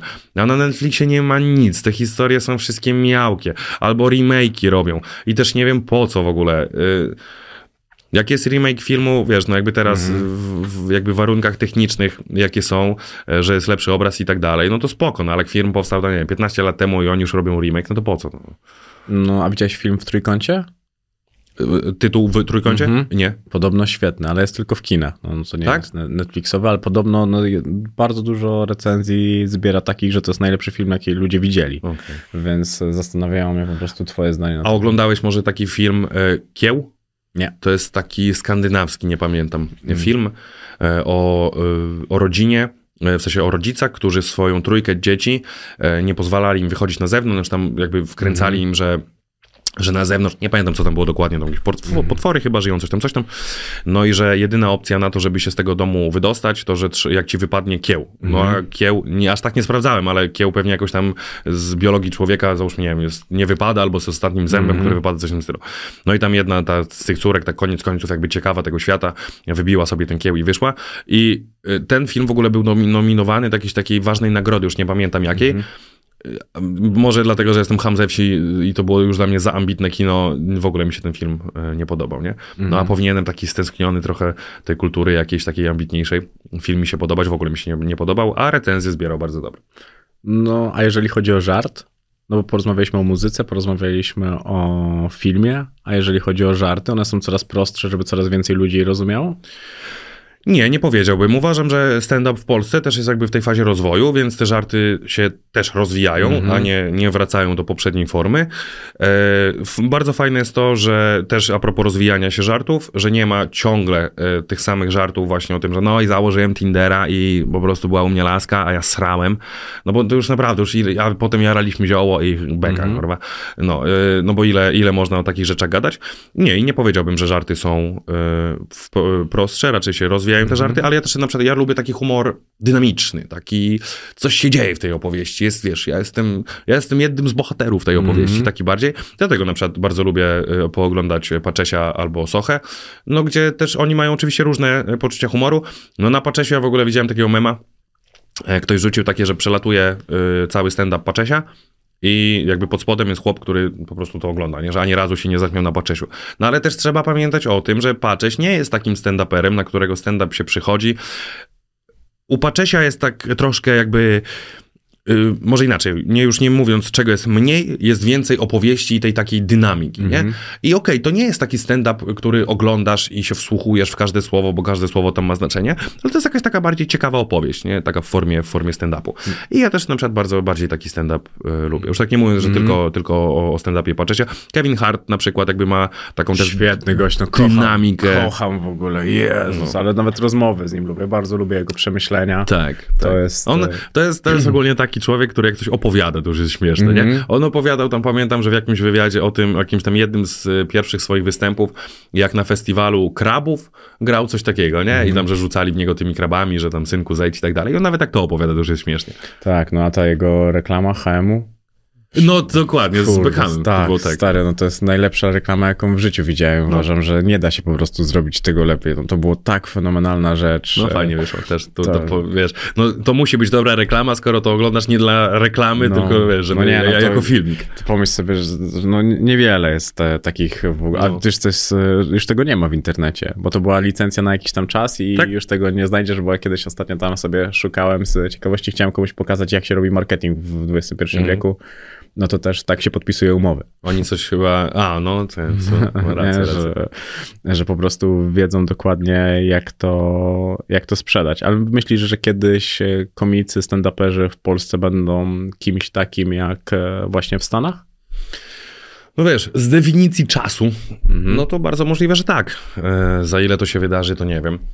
Też na przykład w Stanach e, też komicy biorą udział w jakichś reklamach, kampaniach, Mhm. zostają twarzami różnych marek. No nie, żebym ja tam y, jakoś tutaj teraz o, o, o sobie za wiele mówił, ale szczerze mówiąc, ja nie wiem, czy którykolwiek z chłopaków lub którakolwiek z dziewczyn e, oprócz mnie brało udział w jakichś e, promocjach innych marek. Mhm. Wiem, że Piotr Szumowski Mhm. przez chwilę reklamował jedną. A to tak, no przecież wiem, bo ja z nim o tym rozmawiałem. Przez chwilę reklamował jedną wypożyczalnię e, samochodów, Mhm. no ale tam jakoś nie, nie, nie, nie było im po drodze e, z wymogami, powiedzmy, Mhm. tego promowania. I chyba tyle, jakoś tak nie, nie widać. A w Stanach to jest jakby nagminne. No, no wiadomo, że u nas jest bardziej e, na ten moment Vegeta niż Mhm. Mercedes. W Stanach jest Mercedes. E, cóż tutaj, proszę bardzo. To czy, No kiedyś czy- dojdziecie czy do poziomu. Kiedyś, no, ale kiedyś, tak, kiedyś dojdziecie wiesz, do poziomu podcastu. Fajnie, fajnie by było, bo też uważam, że sporo stand-uperów to są takie naprawdę bystre osoby, Mhm. nie? Ja, ja bym totalnie bardziej wolał, e, znacznie bardziej bym wolał, żeby, nie wiem, dany produkt, e, nie wiem, załóżmy, no może okej, no bank to zawsze reklamuje jakaś taka osoba, która ma jakiś taki wizerunek jednak porządnego człowieka. Dawid podsiadło. Dawid Podsiadło na przykład, no. Chociaż nie, nie wiem, czy on reklamuje jakiś bank, ale... A, Credit Agricole. tak? Mhm. Okej. No do mnie się teraz na przykład odezwała e, aplikacja bankowa, nie? I ja tak pomyślałem, no pewnie parę osób się trafi takich, co mi tam... Zen czy... Nie, nie, nie. nie. Okej. E, no bo to jeszcze nie wiem, jak to będzie z tym dealem. Okej. Więc ten. No i też miałem takie, że no ogólnie ja tej aplikacji tak czy siak używam, bo ja też sobie obiecałem, Mhm. że nie będę nigdy reklamował rzeczy, których nie używam lub, bym, lub e, nie użyłbym tych rzeczy, że tak no, chcę, wolę mniej zarobić, a być szczery w Mhm. tym promowaniu, nie? Jakby nie zbiednieję, jak czegoś nie zareklamuję. Przynajmniej na ten moment, Mhm. daj mi Boże, żeby tak zawsze było. E, No, e, ale tak pomyślałem, że no pewnie tam parę osób mi napisze, że tam, że się sprzedałem albo coś, coś takiego. No ale fajnie byłoby tak coś, wiesz, tak w jakichś tam takich większych kampaniach trochę też, też brać Mhm. udział. Ale wracając, y, wracając do twojego pytania, no pewnie będzie tak, że w Polsce też przyjdzie ten stand-up do takiego poziomu jak w Stanach. I fajnie by było, bo tak jak, jak właśnie wspominałem, stand-uperzy, wielu, wielu stand-uperów jest, to są jednak by- bystre osoby. E, I ja bym wolał obejrzeć re, reklamę, nie, musztardy, e, którą reklamuje załóżmy Mateusz Socha, Mhm. a nie tam jakiś typek, który, nie wiem, zaczepia ludzi na ulicy i zadaje im super śmieszne pytania i w ogóle ale beka, a oni się śmieją i to nie jest wstawione, kurwa, milion wyświetleń. No, ten rynek tworzą media społecznościowe. Ty dostajesz propozycję, moim zdaniem, bo masz świetnie rozwinięte media społecznościowe. Jesteś aktywny w tych mediach społecznościowych i jednak e, cały czas się w nich coś dzieje. Dobrze, to posłuchaj. e, Słucham. A, a, a, że absolutnie, żeby to nie zabrzmiało tak w stylu, o, wiesz, jak, jak czasami tam dziewczyny wstawią zdjęcie tam, ojejku, ale brzydko wyglądam i teraz komentarz, że wcale nie. Powiedziałeś, że ja mam dobrze rozwinięte media społecznościowe. Mhm. Dlaczego tak uważasz? W sensie, ja, ja jakby Tak, wiem, że jeden. tak jest, nie rozumiem, e, No to czemu to z boku tak może wyglądać. Jedna rzecz wystarczy. Regularność. Okej. No może i tak faktycznie. Chociaż ja i tak e, uważam, że robił, na twoim miejscu robiłbym to ładniej. Nie nagrywałbym tego telefonem, zainwestował w jakiś najprostszy aparat i po prostu, żeby Tak. to jakościowo wyglądało dużo lepiej, bo ty interesujesz ludzi, którzy są tobą zainteresowani. A kiedy to będzie ładne, to przykuje to uwagę ludzi, którzy kompletnie nie, nie mają o tobie pojęcia. Dobra, za, y, za ile wypuszczasz y, podcast? Mm, no pewnie za dwa tygodnie. Za dwa tygodnie, dobra. Y, czyli najprawdopodobniej drugi lub trzeci odcinek Szopki dla reportera od dziś już będzie y, ładnym mikrofonem y, nagrany, bo mi pan żurnalista kazał. Nie, naprawdę uważam, że to, to jest bardzo, bardzo dobra rzecz. Dlatego tak samo uważałem, że to, jak zobaczyłem, jak to jest zajebiście zrealizowany materiał na YouTubie, Mhm. to zastanawiamy, dlaczego nie widziałem shortsów. Mhm. Bo to było coś takiego, mówię, kurde, no bez sensu kompletnie. Gościu w ogóle nie, marketingowo tego nie pociągnął i uważam, że dużo więcej wyświetleń miałbyś na pod tym filmem, Mhm. Gdybyś początkowo to pociął po, na, opublikował film i zalał internet shortsami z tego. No w sumie. Tak, i to mocno przyciągnęłoby i może tego, z tego filmu nie zarobiłbyś 25 tysięcy, a faktycznie mogłoby się to bez problemu zwrócić, jeżeli chodzi o samą, sam koszt e, realizacji. Pod tym kątem e, mnie... Wracam do domu, shortsy robię. No nie, no bo to jest e, serio istota, istota tej roboty, a pomyśl sobie, że jak nawet znajdziesz kogoś, kto ci to po prostu potnie realnie, znajdziesz momenty, na przykład powiedzmy, a i tak masz bardzo dobry film e, nazwany, co jest gdzie, e, więc moim zdaniem to są e, rzeczy, ale z drugiej strony też jeszcze, jeżeli chodzi o media społecznościowe i te kampanie, to ja uważam, że z stand-uperami się nie chce współpracować właśnie o tym, o czym rozmawialiśmy trochę w tej rozmowie, że mm, cały czas robi się z nich tych, którzy tylko kurwują A, i że są kontrastowi, a wy to tak naprawdę w ogóle kontrastowi nie jesteście jako grupa docelowo. W ogóle bym nie powiedział, że jest ktoś, kto jest taki mega kontrastowy, no tak. Że ktoś, kto jest faktycznie agresywny, ma jakieś trudne poglądy do przyjęcia przez ogół. Nie ma nikogo takiego, ale dlatego uważam, że nie można wprowadzać ludzi w błąd i określać stand-uperów jako patologię, Ja właśnie nie, nie, nie lubię takiego okre- określania, tak samo jak nie wiem skąd się w ogóle wzięło takie stwierdzenie, że stand-up to jest coś takiego, gdzie ten, kto jest na scenie przeklina e, i roastuje e, pierwszy rząd. no ale to wytłumaczyć to w jednym zdaniu? No, Wiesz, kto to stworzył? kto? To stworzyły wszystkie kabarety. Kiedy zaczęły tracić rynek, Okej. Na rzecz stand-up stand-uperów. Okej. I wtedy wzięła się, nie no, stand-up, oglądasz tam ciągle przeklinają. No tak. No tak, a my jesteśmy kultura wyższa. No tak, tak, tak. No jednak od nas, wiesz, trochę więcej się wymaga, mamy taki jeszcze polityczny sznyt, oni tego, no bo tam jednak się śmiano trochę z polityków No tak kiedyś dalej. może i tak, no. No teraz e, jednak tego, od tego ludzie odchodzą, a mi na przykład brakuje w stand-uperach tego pieprzu. Politycznego? Czy Chociażby, chociażby. Ja uważam, że polityka to studnia bez dna, niezależnie z której strony. Yy, no tak, ja na przykład ogólnie to tak jakoś tam o polityce w stand-upie, znaczy w, w ogóle nie mówię, Mhm. bo ja też się, no tak jak mówię, ja się odciąłem, bo, bo ja nerwy mam krótkie do takich rzeczy. E, tylko tak się zastanawiam, czy pod względem widowni, czy to na pewno... No nie, no uwierz, że nawet jeżeli jesteś po prawej stronie albo po lewej stronie, Jak dobrze śmiejesz się podejść, polity- no Tak, pewnie, że bo tak. w zależności po prostu, czy będziesz bił równo. No tak, tak, tak. tak. Ale tak samo myślę o tym, że świetny byłby stand-up, gdyby można było w nim poruszyć osoby publiczne. E, Takie, wiesz, przeglądasz pudelka i robisz o tym stand-up. No ja chyba chcę mocno ugryźć w, bo jakby mój obecny program wygląda tak, że ja e, do tego programu chcę jeszcze dopisać, myślę, że około pół godziny. E, gdzieś tak od, od marca pewnie będzie Mhm. to, od mm, połowy marca bym powiedział, że będzie to u mnie wyglądało tak, że tego materiału będzie o pół godziny dłużej. Mhm.